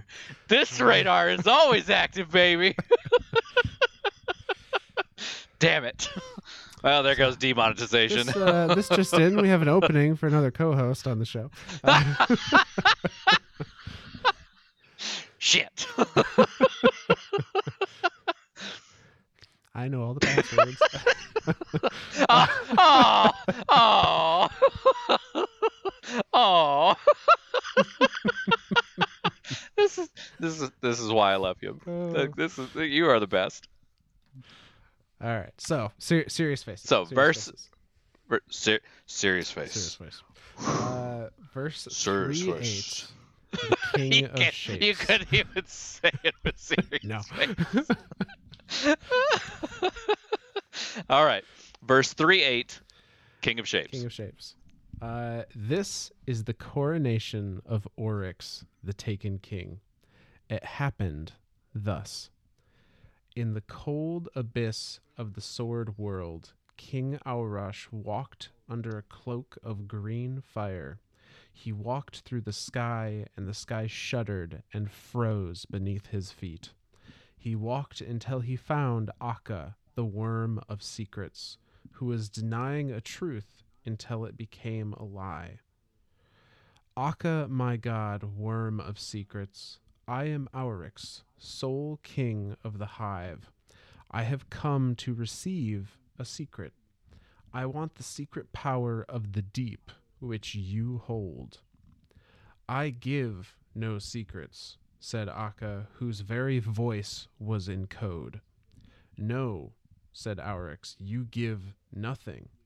Giving is for the sky. You worship the deep, which asks that we take what we need. Akka said nothing, because if it denied this truth, the truth might become false.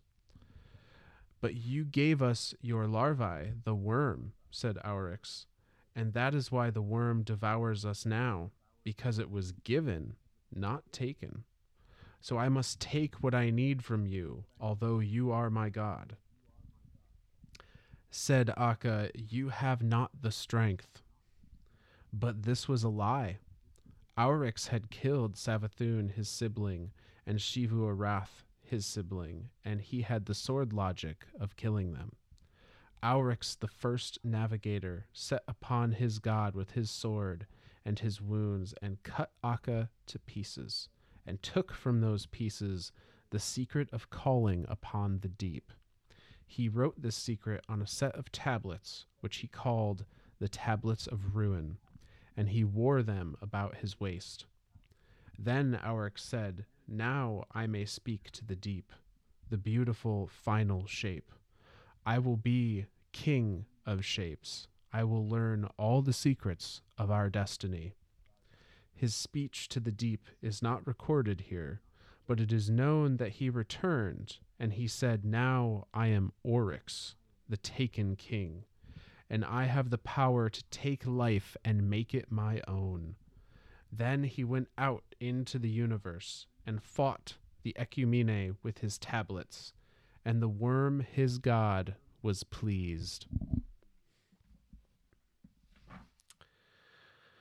There it is. Whew. That's that's the moment. So that's so so this is this is the official beginning of Oryx, the Taken is King. This He is the uh, Came came up to Akka. Mm-hmm. Yep, coronation. Yep.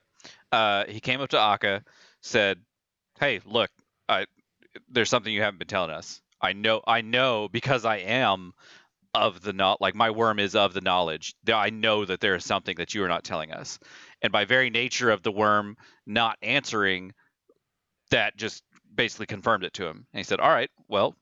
I, since since our worms were gifted to us, that's of the sky. Like the whole idea of giving power, of giving uh, an ability or giving life or whatever that is of the sky well we we don't worship the sky we worship the deep and therefore we have to take in order to gain what what we need. Uh and so that's that's where he comes up and he's just like i'm i'm taking it. And the, the worm god kind of like looks at him like all right. Try me. oh you and what you and what army? And Oryx goes gotcha. Yeah. uh, it's, and so yeah, so he he kills him and and and thus by nature of killing him uses the sword logic as a taking force um and and but and it even says we have no idea how he learned this how he learned the ability to take. We just know that because of do in in doing this he was able to commune with the deep and the deep somehow taught him how to how to take. And that's where the origins of the taken come from yes, the taken are specifically from the power to take is specifically from or taught from the deep, the darkness, the entity. Uh, the entity Yep. and so which is what which is what we keep leading we keep thinking I, I say we I, I know i'm definitely of the mindset of this i think that it, at some point in time in destiny's future one of the darkness powers that we will gain will have something to do with taken. I don't think that we will i don't think it's going to be a direct mirror of it. Like i don't think we're just going to walk around and go hey whoop now i've got five hive fighting for me. What up bitch? Yeah. uh, i don't think that's how it's going to be. I think it's going to be something similar in the thought of like you know maybe as you're sh- as you're using your abilities on something it will be a quick you know maybe maybe a quick thing that happens where like it it renders them you know useless for a little bit or something I, I don't know like this this is all just complete speculation but I, I do think that because that power was learned directly from the deep, and we take our ability of stasis from the deep, um, mhm. and and again, the, the, we we have three ways of describing the deep. We have the deep, the place, deep, the entity, and deep, the tool. I think that the deep, the entity who lives in the deep, the place, will teach deep, the tool to anything that that it sees fit uh, to teach to, and so by very nature of taking for for Auryx to kill Akka to kill a god like that's that's I think that's a that's a big thing to be stated to kill a worm god and and take from it. Right. Not it it it like when I said you and what army it wasn't an army it was literally just him. He just said no I got this and just goes at him and and and boom worm god dead and so by very nature of that he, the the deep for for whatever reason found him worthy by I and I say for whatever reason, it we we know the reason it's because of sword logic. Because of Mhm. the the thought of sword logic, Auryx has now proven himself stronger than a god. Thus being thus not being able to control godlike powers, but thus um ha- having the ability of being granted godlike powers.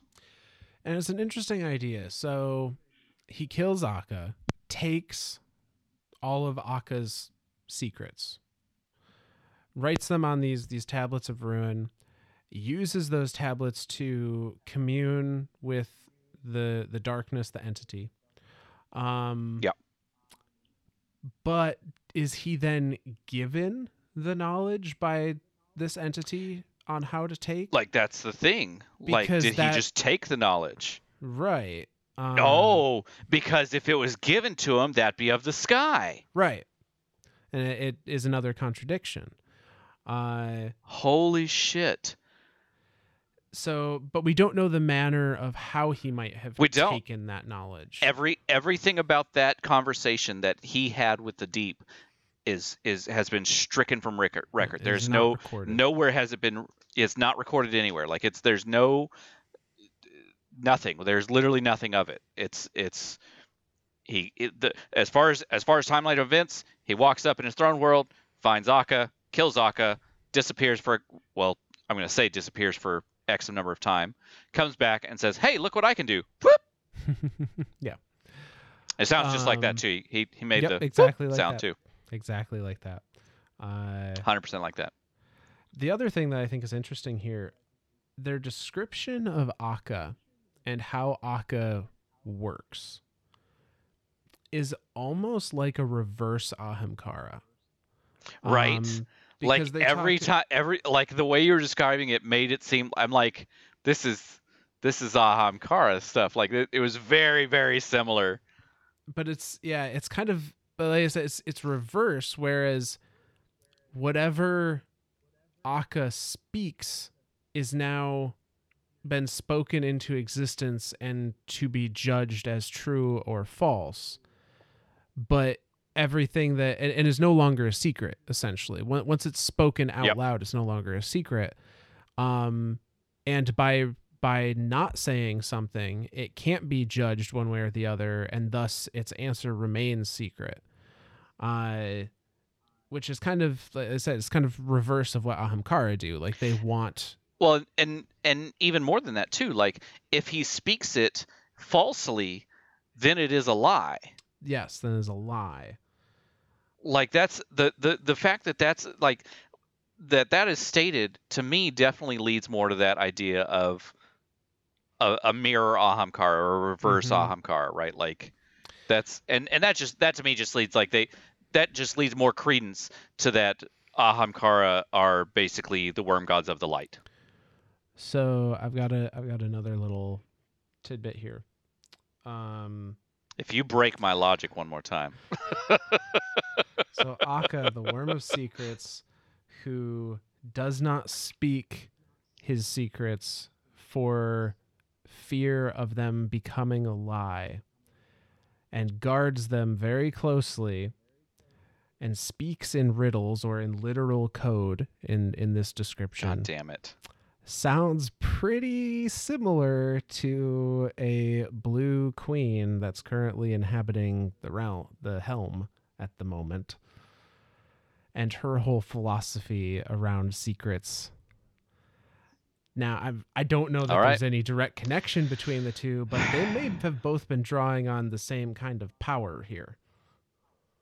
Mars a worm god i'm just gonna say it or mara's a worm god or at least understands maybe the same you know the the same philosophy of the the worm god of secrets. Um and that's that's an interesting thought too that if she does have that level of understanding there right like because she she very much has that idea of uh, the spoken word in itself is a lie right? Like it's all a, like even what you're saying even what you mean what you say is is very very um hideable right? Like it, you it, it, it just just the like and that was the whole reason why she spoke in riddles and codes when she spoke to her brother Uldren is because then Uldren would know like there there was a there was a deeper understanding there than just like a hey Mhm. how you doing? Like even hey how you doing? was a was was a you know a bag of mi- a, a mixed bag of of whatever. Yeah. you know like it, it, it could have been like uh hey how you doing? Could have been like oh shit the world's going to shit. Uh we need to get the hell out of here. Like that could have been the true meaning of that. Like She intentionally, Whereas anyone else- always, and even now, always speaks ambiguously whenever she can, um, as much as she can. because absolutely. secrets and we are see, power. we've seen that all exactly. Exactly and and the fact that there is a worm god of secrets and that is his power like that is that i i think that she i think whatever happened to her from the time that she booped the the light and and dropped into the distributary whatever amount of time that passed there because we we genuinely don't have any time and right, and because yeah. the distributary itself has is a distorted time space like that's it's hard to judge time there um i think because she was being influenced by darkness and light that she inherently has some bits of darkness in her. Oh yeah, like absolutely. i mean that's like obviously if she can freeze something using stasis like that's i mean that's that's kind of like the telltale no i don't want to say that's the telltale sign right? Because it but she can't use i've never seen her use anything of light. So i'm curious if she always says that the awoken are of light and dark. What if they are only of dark? I mean, all of the awoken would only know whatever she wanted them to know when she created the distributary. Yeah, exactly. she she could have implanted any idea in their head as an absolute truth, and they there's no way that they would That- know any different. it and not not even there's no way that they would know. They they cannot know Yeah. like They would fundamentally she created them believe on at a- their on a- core of their being whatever Yes. she set.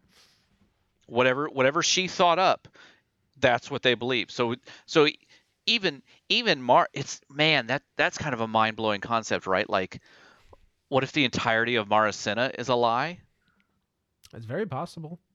Like or or or not necessarily a lie like maybe it's half truths it, we we get into one of those things though where with with all of these lore books with the exception of some things like uh, truth to power um, and uh, as we'll see later on at least pieces of the books of sorrow uh, it's what we i don't disagree with the whole like it might be an inaccurate uh, narrator or, or an unreliable narrator but we could apply that logic to almost every lore card in the game. Literally every book. And and it right. becomes you know at that point it's you know it, it turns into just spinfoil hat around everything I was going to say, Uh, I was going to say, then it just becomes spin foil hat hour, and we'll just, I'll just walk around the house with tinfoil on my head at that point in time. Like, let's go.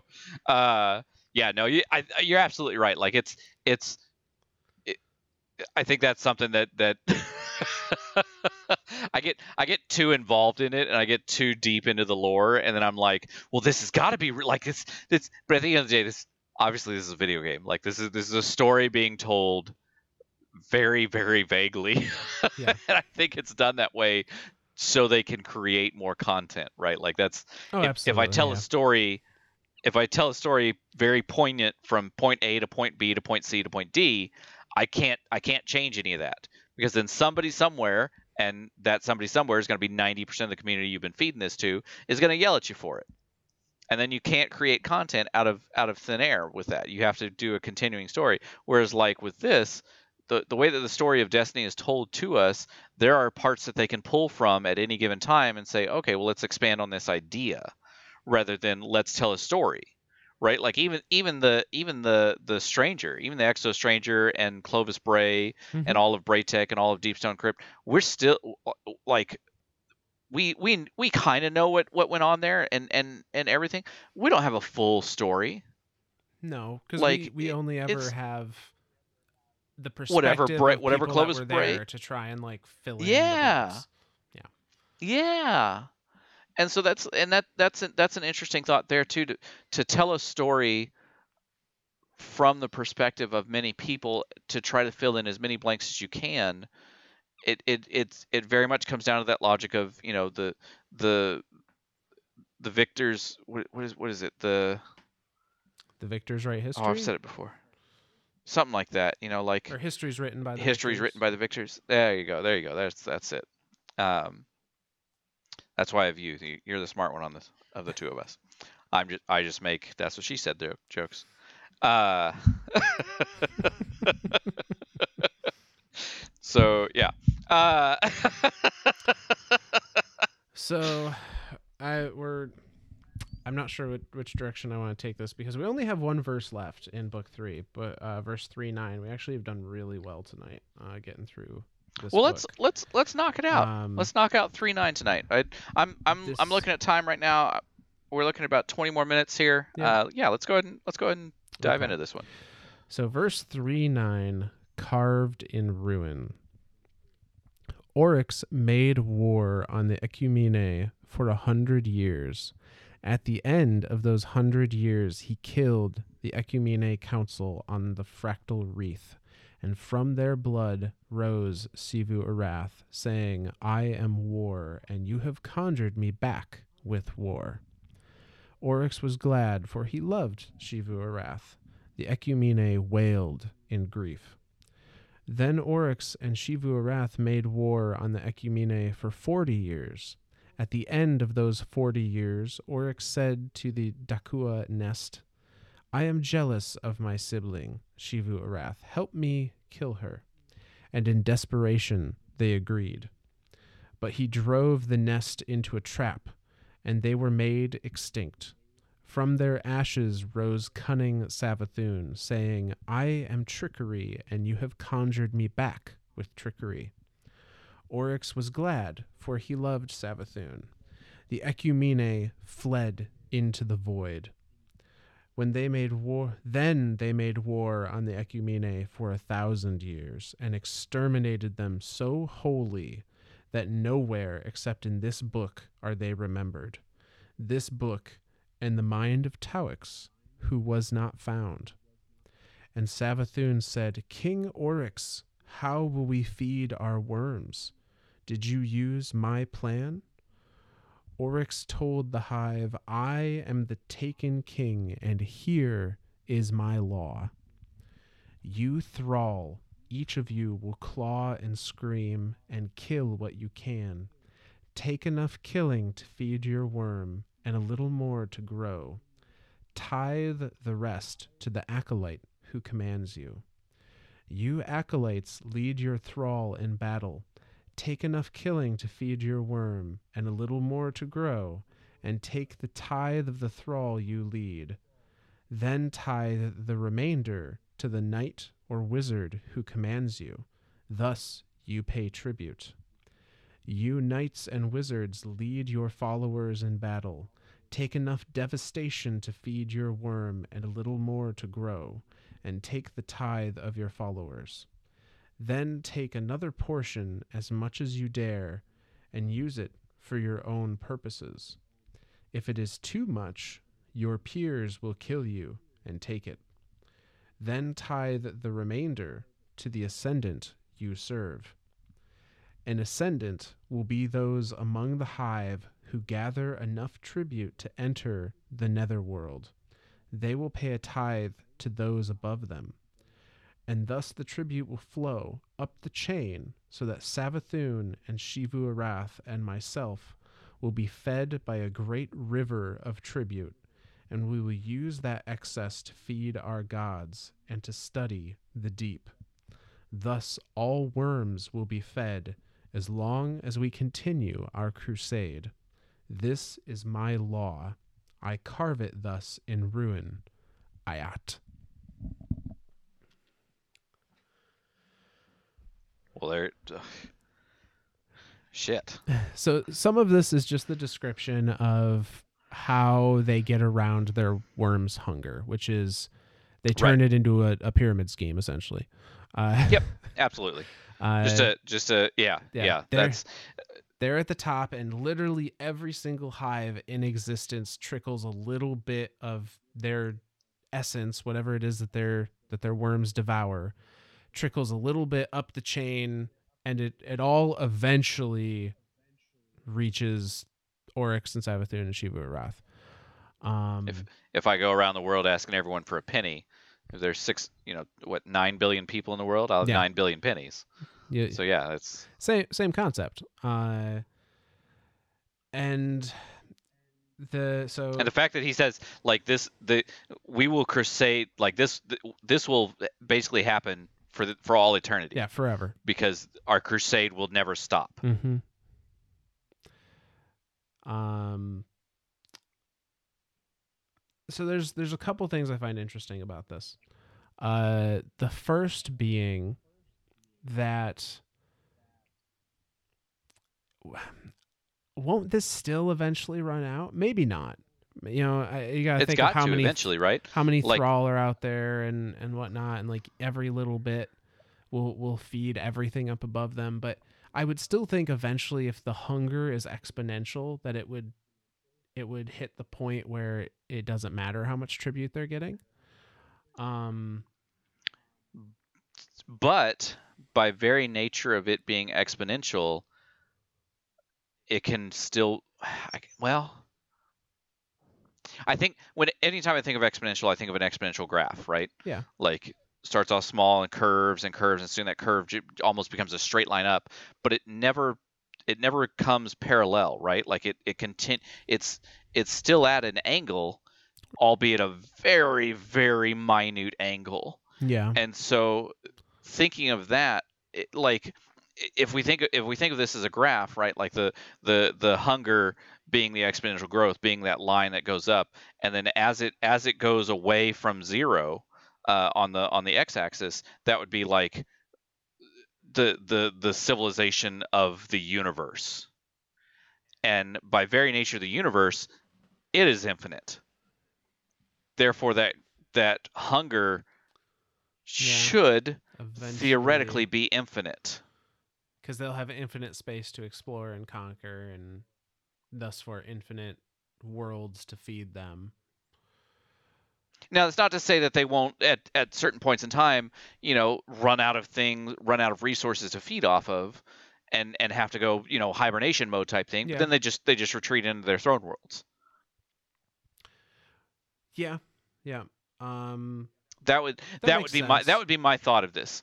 No that that does make That sense that would be my now i don't think they're my throne, logical breakdown I don't this. think their throne worlds are like a protection, 100% protection. From No, no, no, no, hunger, no, no, But it, no. I think I it's don't- implied I don't think it so at least like slows it down.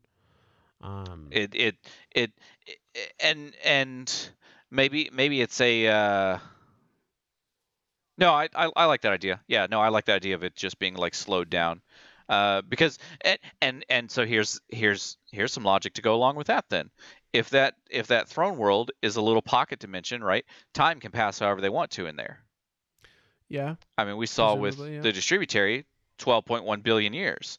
Well, if they've gone 24,000 years and they're just now starting to hit the point of like, oh shit, we've hit exponential growth point, and then they war for another 100, 140 years, then another 1,000 years. So now we're looking at 25,140 years old, yeah, and now they're like, hey, we've we've come to a, a solution now. Well, 24,000 years is nowhere near 12 billion years. Right, yeah, you know? So that's like that to me says that in their own little pocket world their own little pocket dimension of the ascendant plane that is their throne world th- they time will pass however they want it to pass. And, and for them they specifically want time to pass slower in there because that's what helps delay the worm uh, hunger i would think until they come upon the next bit of civilization the next bit of of life that they can consume and and and kill and and feed that that hunger all the way up the chain to the three of them. yeah. There's definitely some. There's merit to that. Um. Now this is where you come up with the cooler theory. Well, no, not not a cooler theory. It's just it's never specifically implied that there's a different passage of time in the ascendant realm. Right.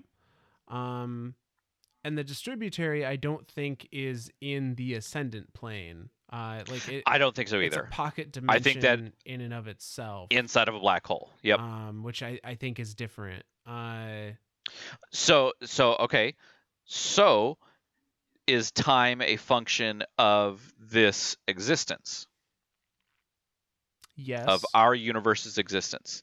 Because if it is, then that means that like wherever the nine exists and wherever the worm gods exist and where the deep exists, time may not be a concept there. Time may not be a a Well, so yes and no. We're I'm gonna get in the weeds a little bit here. Um, oh, I like the weeds. so the only reason that I think the deep has a sense of time, um, maybe not in the way that we do as like a ticking clock kind of time, but time as a Sure. as a force, you know, as a universal force. Um, Okay. and I say that because uh, I theorize that stasis is the the manipulation and the stopping of the force of time. Um, that being entropy. that being entropy, and they have to have some concept for that in order to be able to manipulate it. I I like that theory. I like that idea. I I so yes. So, but we don't. Yes. We don't know.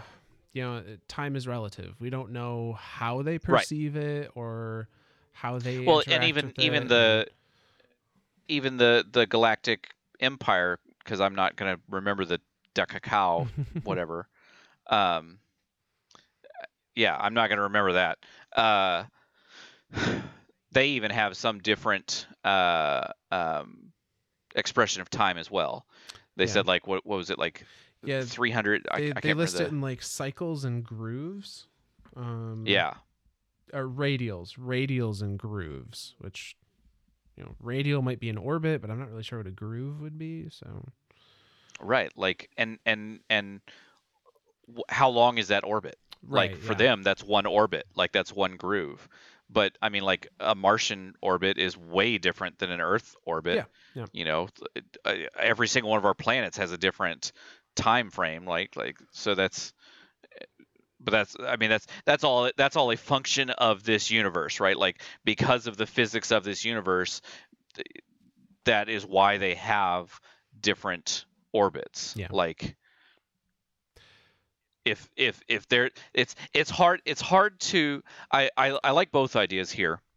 I like the idea that by very nature of of of stasis being a function of the stoppage of time or or the removal of entropy from an area or a being or something, um, thus making it look as if they are freezing or frozen. Uh, in order to have that concept, you have to have a concept of time to begin with. I think that's where we in this existence, in this universe, can use stasis in in its in its form that we see it now. And that could so that this could lead to two different things, and I'll I'll continue on with that here in a sec. Um, I also like the idea that time itself may not be any type of like there may be genuinely no concept of that in the deep or or or in the darkness. So the reason why we are able to use stasis specifically as a as a deep the tool is because we have a concept of time. And so we are able to use stasis like we are able to use stasis Yeah. but like and the fallen are able to use stasis because they are of this of this universe we have no there there's no record now again this this is like you know well this is like a known known or this is like an unknown unknown like Right. shit we didn't know we didn't know we didn't know uh just because we've never been presented the evidence of it doesn't mean that it doesn't exist right the absence of evidence is not the evidence of absence um sorry i'm going off on on pulp fiction ideas now and this is this is fantastic because this is actually working in my favor for once yeah. um, we've never been shown the deep using stasis. So True. We have seen another form of the deep's power in the form of Taken. The Hive have never used stasis, but now that stasis is being used throughout the universe, we're starting to see more and more entities in our universe using stasis. We come we go into strikes and there's there's a you know the the hive all of a sudden have stasis hits. Like they're the the the knights have stasis uh, uh, blasters. You know like this this power that we were like hey the fallen are trying to use this to conquer the universe and we need to stop them and and prevent that from happening. So then we start using it and then it's, we start seeing it all throughout the universe or at least our the known destiny universe um that being all of the Sol system right? Yeah. uh but entities are starting to use that and and again I like that idea of in order to use that ability, you would have to have some sort of concept of what you are manipulating, right? Because you can't just manipulate something with having like I, I if if I have no um, concept of the chemical makeup of a I don't know, like a, a brick of lead. I and I don't know the chemical makeup of a brick of gold. I can't I can't change one into the other. So, using kind of piggybacking off this, trying to think about how this applies to the the Destiny universe, and I think you made a really good point with the enemies are now only using stasis after we have, or or after it was originally discovered by the Fallen. Oh shit! Did I do a Um, smart thing? You absolutely did a smart thing. Oh shit! I did it this time. Yes. so so let's let's take that concept. My spot, my spot as co-host has been It's preserved. been preserved for another week. Uh, um, but no, let's let's take that Yes. concept. Let's take that concept and apply it more broadly. So Okay. the only enemies that we have seen thus far use stasis in the game are the Fallen, which makes sense because Eramis had a way to control darkness for stasis. Um, Absolutely. For the Fallen, and we could explain those as we could explain those as Eramis's followers Yeah. that want to see the the Eliksni rise again, and so they they think that by using stasis, that's how they will gain. That's how they will bring prosperity to their people. Yeah, and they will gain it gives them their powers power. back.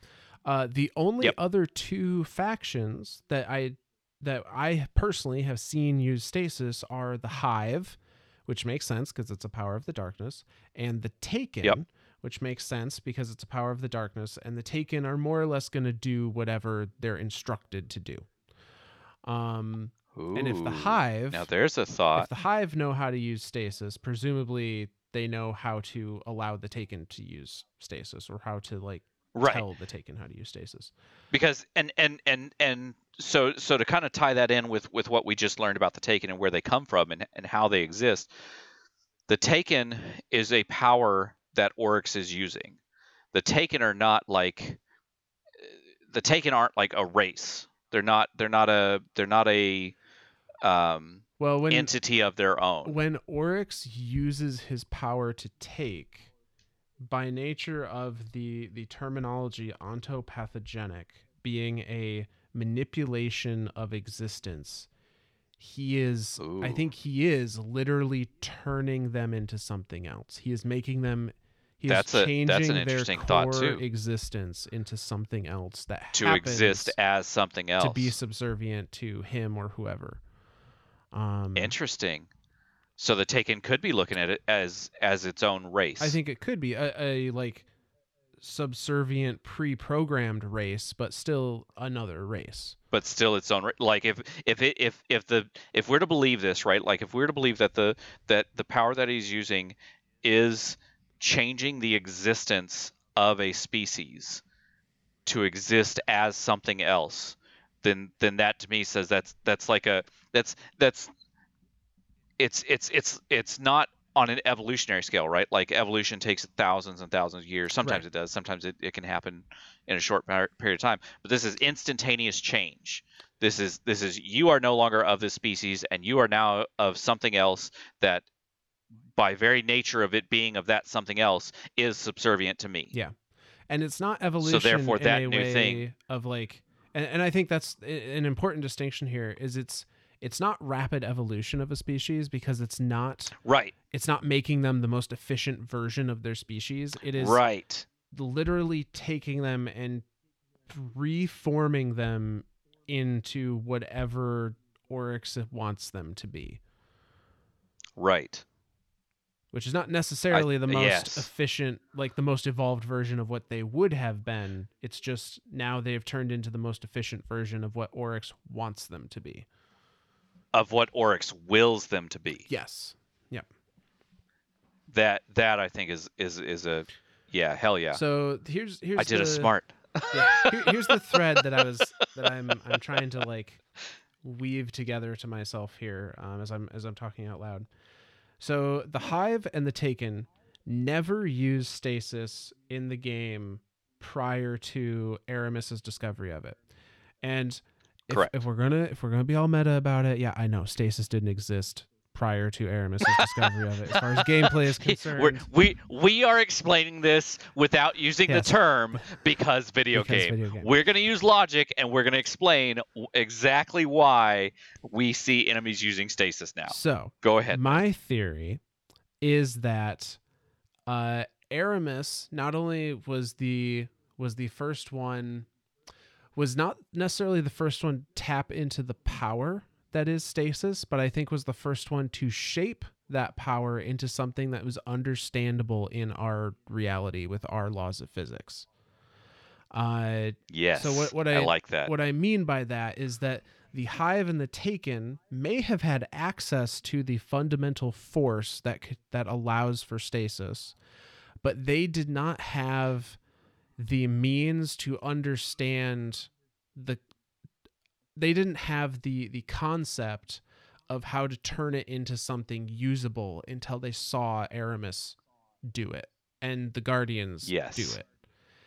And then once they had that understanding of like, oh, this is how I use this force, or this is how this force is being used, and I can imitate that, I'm gonna do that. I like that idea. I like that theory. And I and I think I think that plays more into the deep the tool, Yeah, right? exactly. Like you know, that we've seen that we've seen them use hive magic. Hive magic is hive magic because it cannot be explained by science. So we are therefore calling it magic. And and and the only reason why it can't be explained by science is because we haven't found a way to explain it by science. So, it, it is looked at as hive magic and and and but it's it's important to think hive magic is not paracausal. No, Hive Magic, all it is doing by our readings of the, the Books of Sorrow is it is Oh, right, right, right. connecting their ritual to a worm god, presumably Yul, uh, and allowing that worm god to enact their powers through this ritual. So the I- ritual I, completely itself- forgot about that. the ritual itself doesn't have and we and we literally talked about that in like episode two or three of of yes yes Yeah. yes it's all coming together So here's here's the final bit. Okay. Um, all right all right if we're if we're Here under this assumption with stasis, and I think it does make sense knowing Okay. what we know about stasis, w- there's nothing to say that this same theory can't apply to the ability to take. So perhaps when Oryx destroyed Akka and had, uh, you know, learned all these secrets, and then communed with the deep and came out with the ability to take. It might not be that the darkness taught Oryx how to take. It might be that in communing with the darkness and just in talking to the darkness, uh, Oryx came to understand the concept of taking and how to take with the forces that were available around him already. Um, so so in other words using the tool the deep in a way that he understood it Yes. Yes. And because and the way he understood it was by taking and and because taking is inherent is is has been ingrained in him for 24,000 years as the only way to exist that's why he uses that's why he has the taken power. Because he, that's the way he interprets how to use the the tool the deep to in a paracausal sense.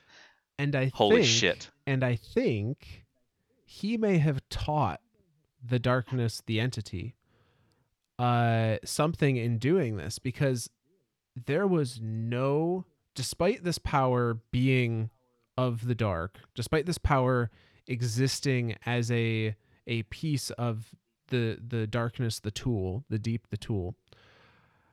The Taken have never shown up until Oryx figured it out. So I, I like where you're going with this. So I think Oryx figuring out, oh, I can take these things and use this power in this way and have it affect, you know, this world, this reality. I think that actually taught the the darkness, the entity, how a way that they could directly affect our reality by creating more taken after Oryx was gone. Holy shit. And that's how there's more now. Holy shit.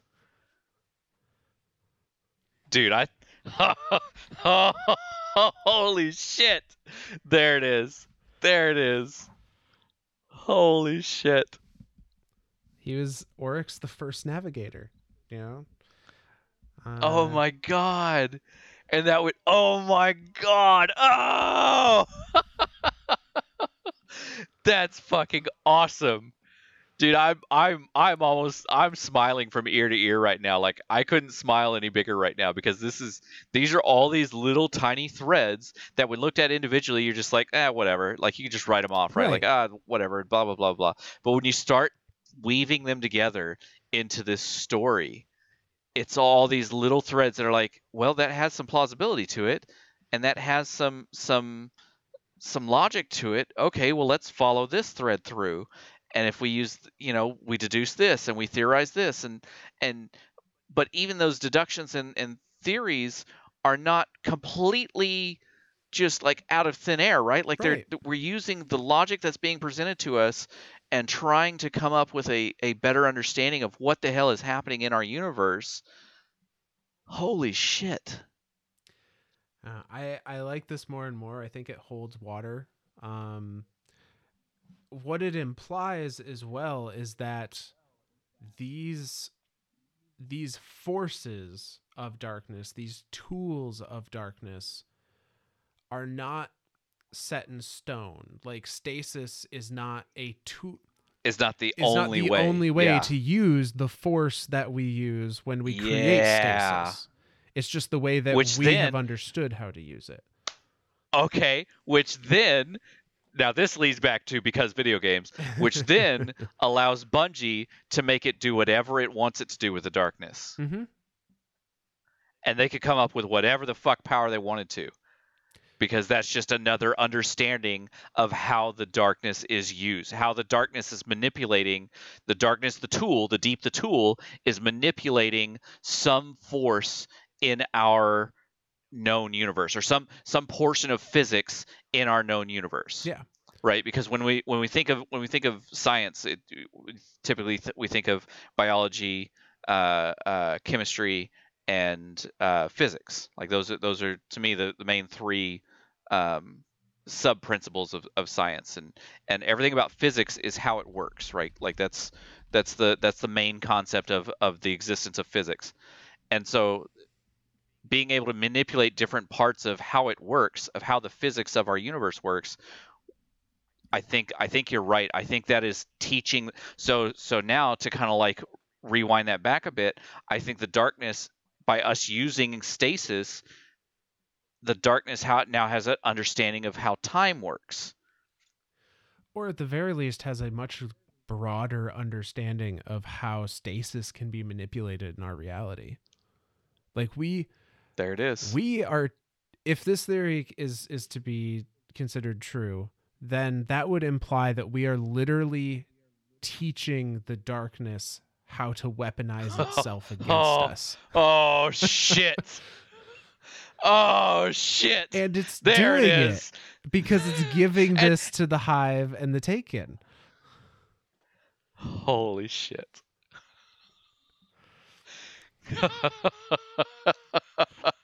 how better, okay, how better to beat the light than to have the light teach you how to beat it? I mean, we play an awful lot of Crucible, and Revenant Hunters fucking sucked for a while there. So all, all they need to do is figure out how to get knights to throw Holy shurikens that freeze us immediately, and we're we're all just gonna rage Holy shit. Dude, this is this is brilliant. This is it. I think that's a good note to end this thing on. Yeah, these these are some these are some genuine like this stuff has some some water to like there, there's some substance to this. Like this isn't just pulling this shit out of thin air and going, oh well, because video game or because this. We are truly getting a very good understanding of why things are working, not just how they're working, but because because I, I feel like anyone can explain how something works. Right. To explain why something works is a totally different understanding understanding of of that. Like that's just man, that is oh man, I yes. Yeah. I'm excited now. Uh, I'm I'm excited to see uh, not not only where the rest of these the books of of sorrow lead like like this was this was verse 3 9 right? Like that was the that was the, end, of verse. the end of verses uh the the verse three. Um that was three nine so the next one was four four zero.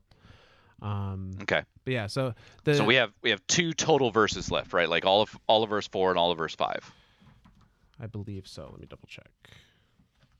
Make sure there's not like 14 verses in this thing because if there's like 14 holy shit. I'm, I'm pretty sure it stops at we may nine. have to work through christmas. uh, yes, it stops at five nine. So we have two full verses okay. left, um, all of four and all of five. Uh, but yeah, so the only other thing I wanted to touch on in this entry, and I think I think I like our idea of by the fact of the um the perspective that it's written from that uh, Xivu Arath and Savathun did not actually die. It just appeared that way to all of the, you know, the the citizenry, to all the of disciples. hive. Yep. Um, because when it talks here, um, again, this is from the perspective of the disciples. They're saying that Oryx, you know, waged war on the Ecumene, and from that bloodshed rose Sav- rose Xivu Arath once again saying, "I am war. You right. brought me back from war." Um, and the same thing with Savathun. They they you know tricked the uh, Ecumene into an ambush, and via trickery, Savathun returned. I I think you're right that they were never actually dead. They were just you know their souls were in their throne worlds kind of thing and this is just the interpretation that's been given to the disciples to make it seem even more you know godlike. Uh, right right. Because how better to show yourself as a god than to you know have some sort of tangible evidence than to, to be resurrected. To, right. Like yeah. Sorry that was a deep cut um, i know. I was i was i was ready for it and then but then I wasn't. but yeah, so I I like our previous explanation of uh this is this is a lot of you know storied fluff for the the masses um of of the hive. Uh cuz that that seems to make the most sense versus like you can literally just bring Oryx back by exploring enough cuz that seems not great. So let me rewind a couple hours and say, hey, remember when I'm pretty sure we killed Oryx in his throne world? We're we're pretty sure we killed Oryx in his throne world. From what I remember, now this is just me playing through the fight in my head, right? Like there's a giant fucking oryx hanging off the edge of this ship and you're just like attacking them and then there's these taken little balls that you got to go stand in to and when they explode they, they, if they don't stand in it it wipes everyone because he's making reality extend into this and we're suppressing it by making our own fate type thing like because we're paracausal and then when he dies he falls away from the ship and it looks like he's just floating into saturn. So i'm pretty sure we killed him in his throne world No, he did. He we turned he did. we turned his ass into a gun. He's the touch of malice now. So this I mean, we turned some of his essence into a gun. Uh, Did we use all of the essence? All of it I found. I mean, there could have there could have been a lot of essence to pass around. Nah, nah, he's dead. He's dead for sure. He Absolutely. did. He did, bro. he did. I, I'm telling. If, if we, oh man, I I Hmm.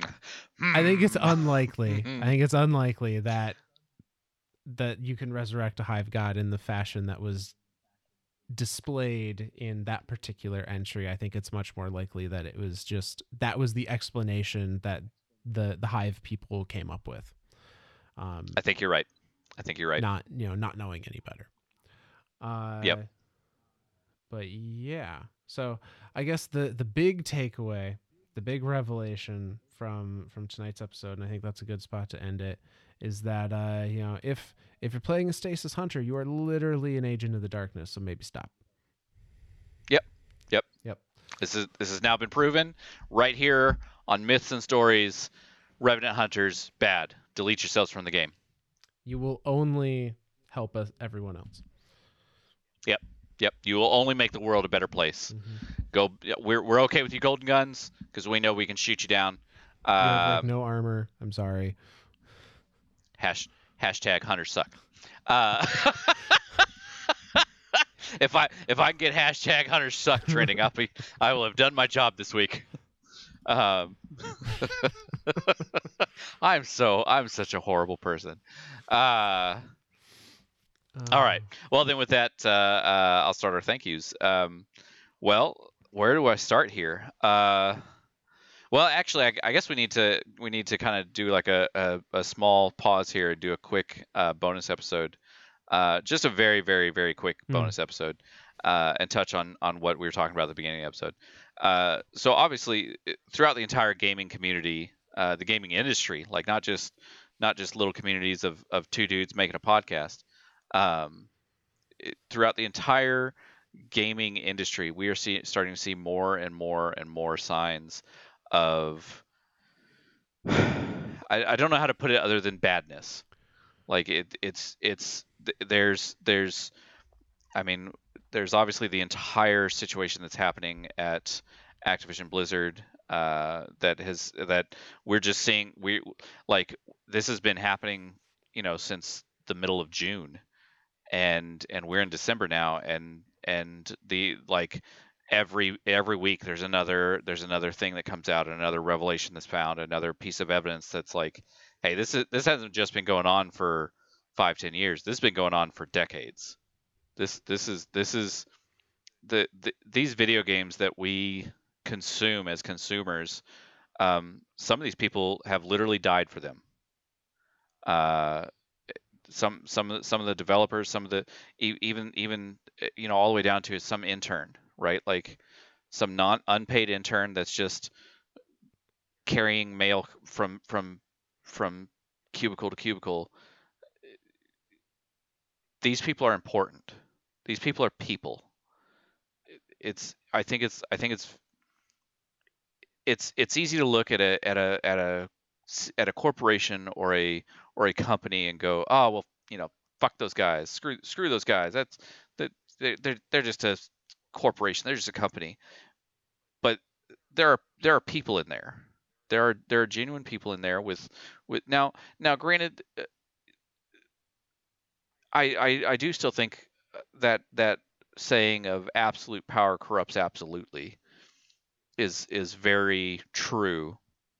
And can obviously be seen very much from the top end uh, down or sorry from the from the bottom end up but from the top end down it they're not I don't, I don't think that these these people at that level are seeing what they're doing as as being bad.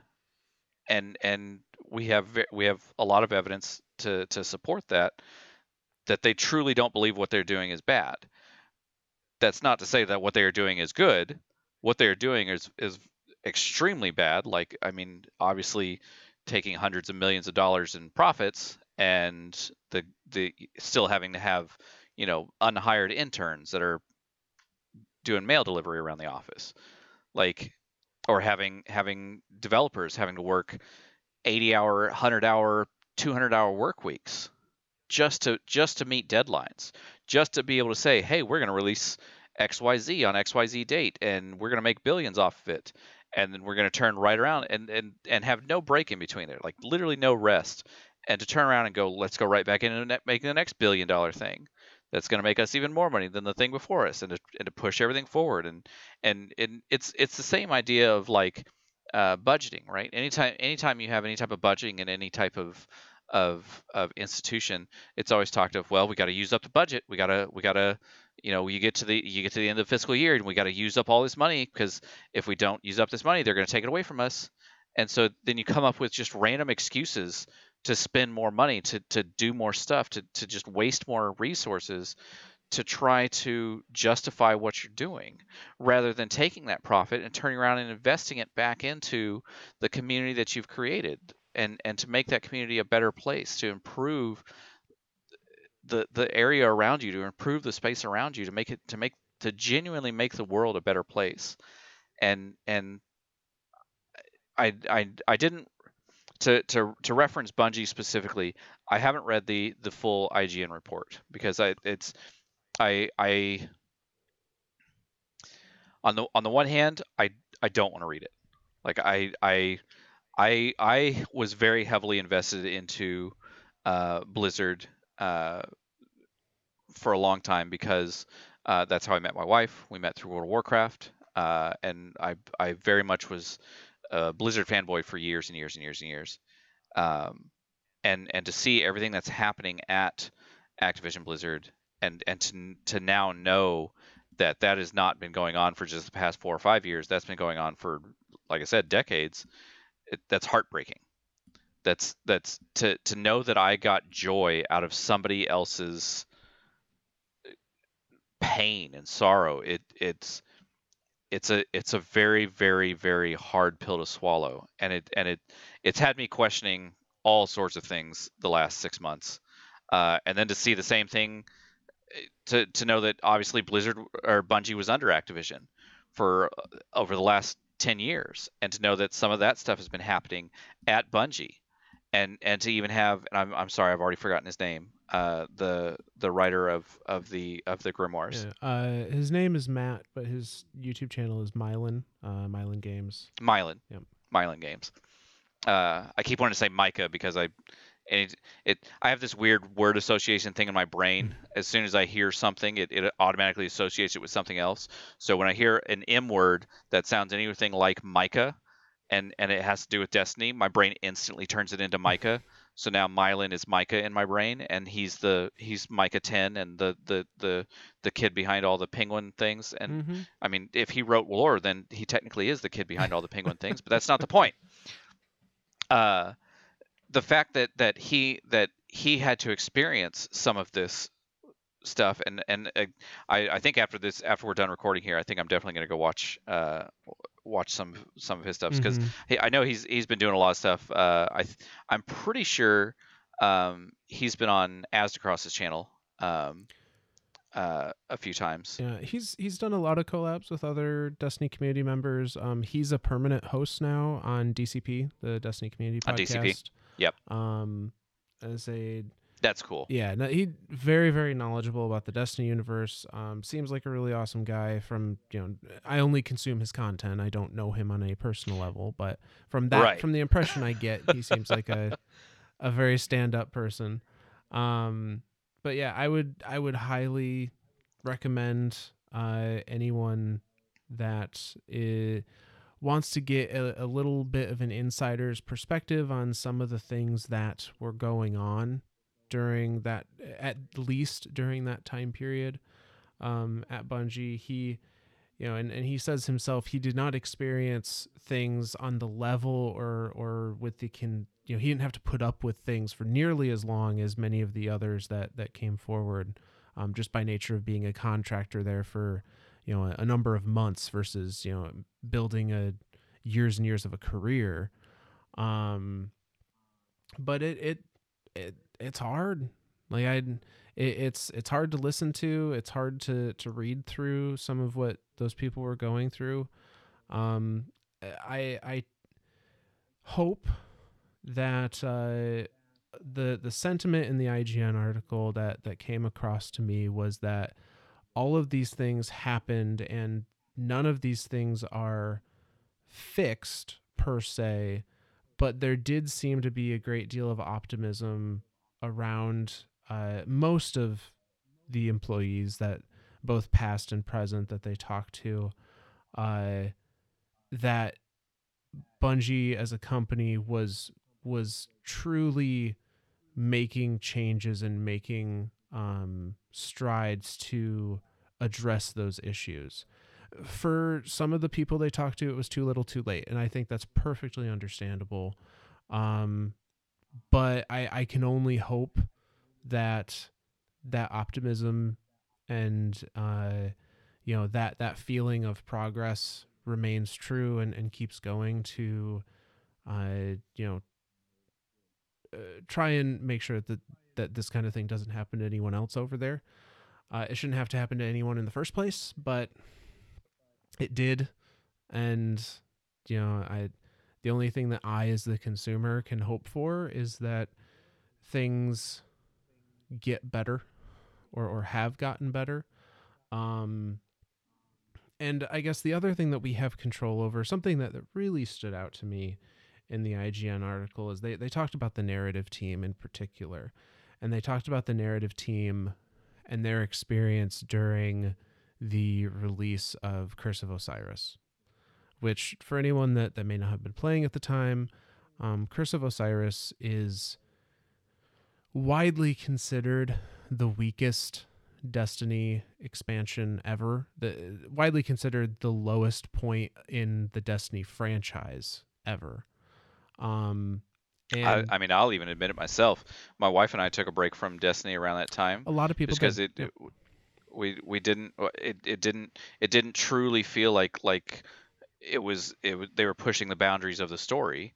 But then, you know, we came back and played it after the fact, and and I found it to be a, a, a, a a genuinely enjoyable campaign. Like it was a nice little a nice little nice little story there with a with a good chunk of content in it. And and I think we as consumers tend to look at that and go, "Oh, well that's not worth my time, that's not worth my money."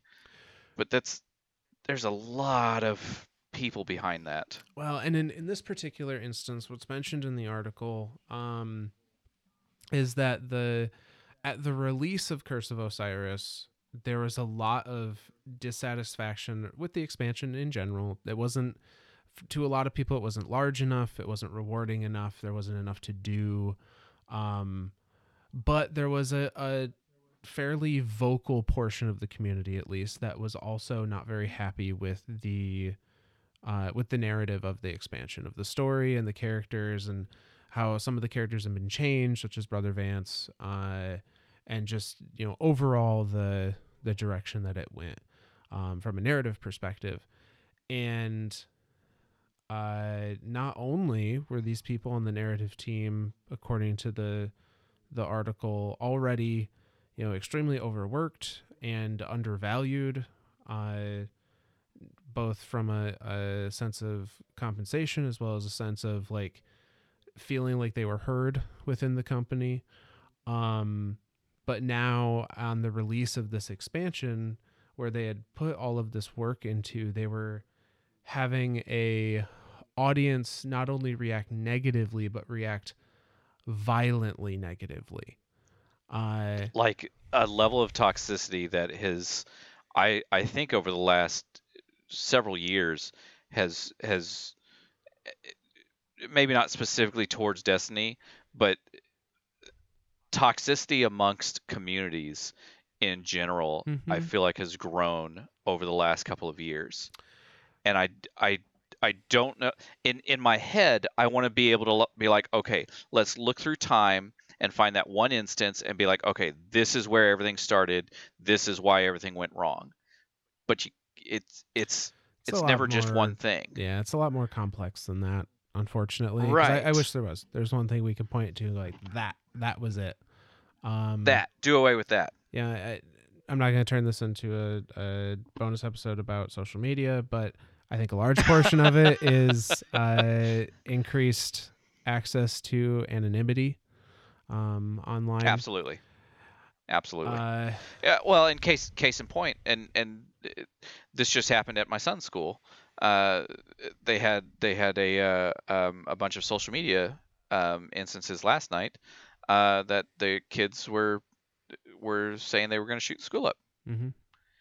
And luckily, none of this turned out to be true. Like none of the none of the they they called in the police. They they they were um, very adamant about about doing inquiries and and did an entire investigation. Sent emails out to all the parents. Obviously, I got one. Uh, saying that this was not a credible threat, but the fact that that is even a possibility, like the fact that that Mhm. that that that level of toxicity is starting to seep beyond the boundaries of just a few online posts and a few online forums to now starting to be just a mainstream thing.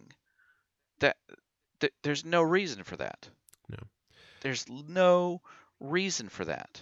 So, uh, I guess to, to kind of cap it off, um, where I was getting at with this whole story with the narrative team, uh, and I, again, I highly recommend you do read through the IGN article when you have a chance, just because I feel like I I under, I completely understand not wanting to, just because it, it is it's difficult as someone that has a, a love for the franchise to kind of see the skeletons in the closet a little bit. Um, Yes. but I, I think the people that went through that at least deserve to be heard. Uh, I think that's I think that's going to be why my my that's going to be my push to read it. Yeah, is is I want as much as I don't want to I you almost want to like put the blinders on, right? Like Yeah. you don't you yeah, if if I don't see you, it doesn't exist. And that's that's literally the problem that exists. Everyone is putting their blinders on and saying, "Well, you know, I I'm not going to look at it, so I'm not going to say anything. I, th- that problem doesn't doesn't affect me, so I'm not going to I'm not going to involve myself in it." And that that that in itself is the problem Mm hmm the fact that so many people are willing to just close their eyes and be like no i'm this doesn't exist. So i i thank you myth. That's there's my first thank you for the night. Um uh usually you get my last one but you're getting my first one tonight. Uh um so yeah i i i definitely to all to everyone that listens to this podcast uh and now that we're in multiple spots now uh thanks to myth. Uh we have we have grown. Uh we're now out there on uh um uh, Apple Podcast. We're on Amazon Music, uh, Spotify. uh, Spotify, uh, Podbean. I mean, we've we've we've expanded, and I love it. um, but yeah, no, I, I my first thank you is, is to you, Myth, uh, for helping me think, for helping me see another perspective of something, because I I, th- I think I think a lot of life is is looking at things through from different perspectives, and and if you can if you can see something from a perspective other than your own, you you are gaining knowledge and you are gaining something good. Um, and and that's that's that's that's how like yeah that's that's how that I I I know I've talked to Myth about this before, but I was I was in the army and and I went to uh, um, I was deployed twice to Iraq, and that was a a life changing experience. Like that was to to be able to see something from a different perspective, and and to be able to interact with the people of Iraq and to and to and to have that way of thinking and- way of life shown before me just completely changes every like it, it changes your whole mindset about everything.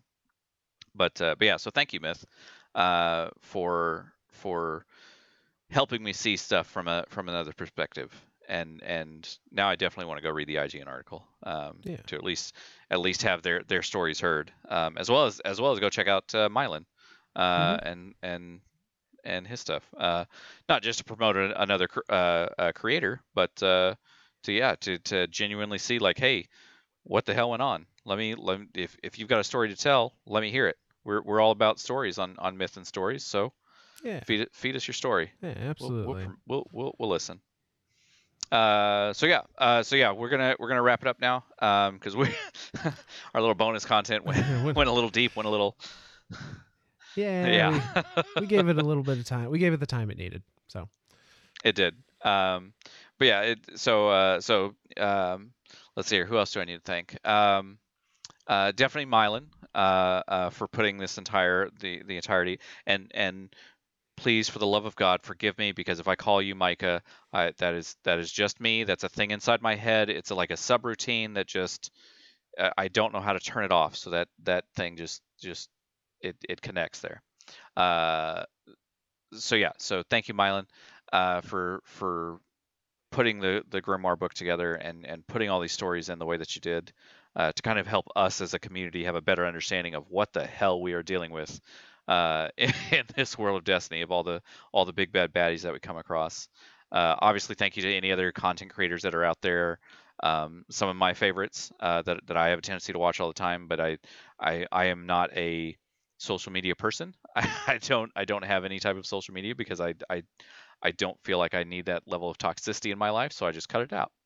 Uh, but I, I do like to thank guys like like Aztecross and Fallout and Cami Cakes and and Drewski and and I know there's a thousand more and Byf, uh, all the all the lore guys that that that that that do the that do the lore and all the testing guys that test out the the mathematical portion of Destiny that that that uh, um, definitely if if if if you know of anyone who's got a cool channel uh, or even if they don't have a cool channel like even if it's just a, a, a little channel go support them go say hi go go drop in if they've got a twitch or a stream or something like that go go say hi to them uh, they we we as creators absolutely love that I, I know that's that's something that that i absolutely love myself is is to just see uh, a cool little thumbs up on our Podbean or something is is a is a nice thing. Uh, I used I used to think that was like a silly thing, like when people were like, "Hey, hit the like button, hit the subscribe, hit all that stuff." It it it it's it's it's less of a push for you to for you as the consumer to do something, and more of a hey, thanks thanks for letting us know that you like it. Like we that that helps us continue on. Uh, so thank you to our listeners. Um, keep listening we're we're here. We're we're gonna keep telling stories, even if even if you're not listening, we're still gonna tell stories. So take that. uh, no, um, but yeah. So so um, yeah. Uh, Myth, you got you got anything to add? No, I think that about covers it. So, uh, I guess just I'll reiterate what we did last time. Everyone, just keep being good to each other. Please please be nice to each other.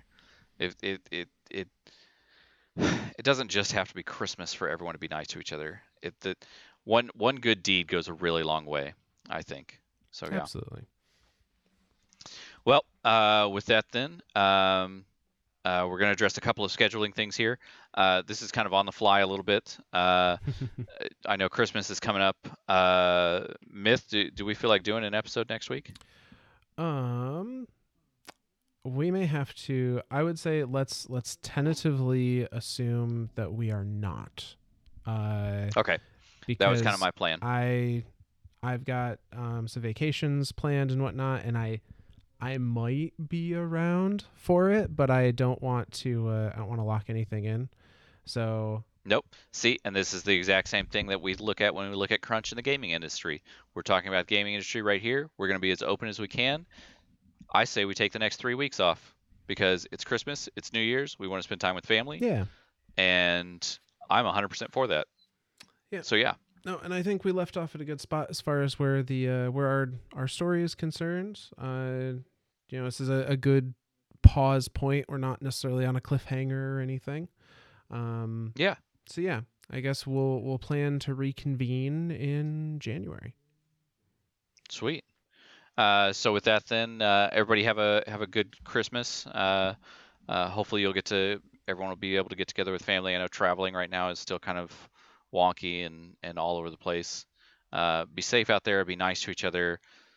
Um, all that. Um, so yeah, and we'll see you next year. So from all of us lore nerds to all of us guardians, um, see you soon.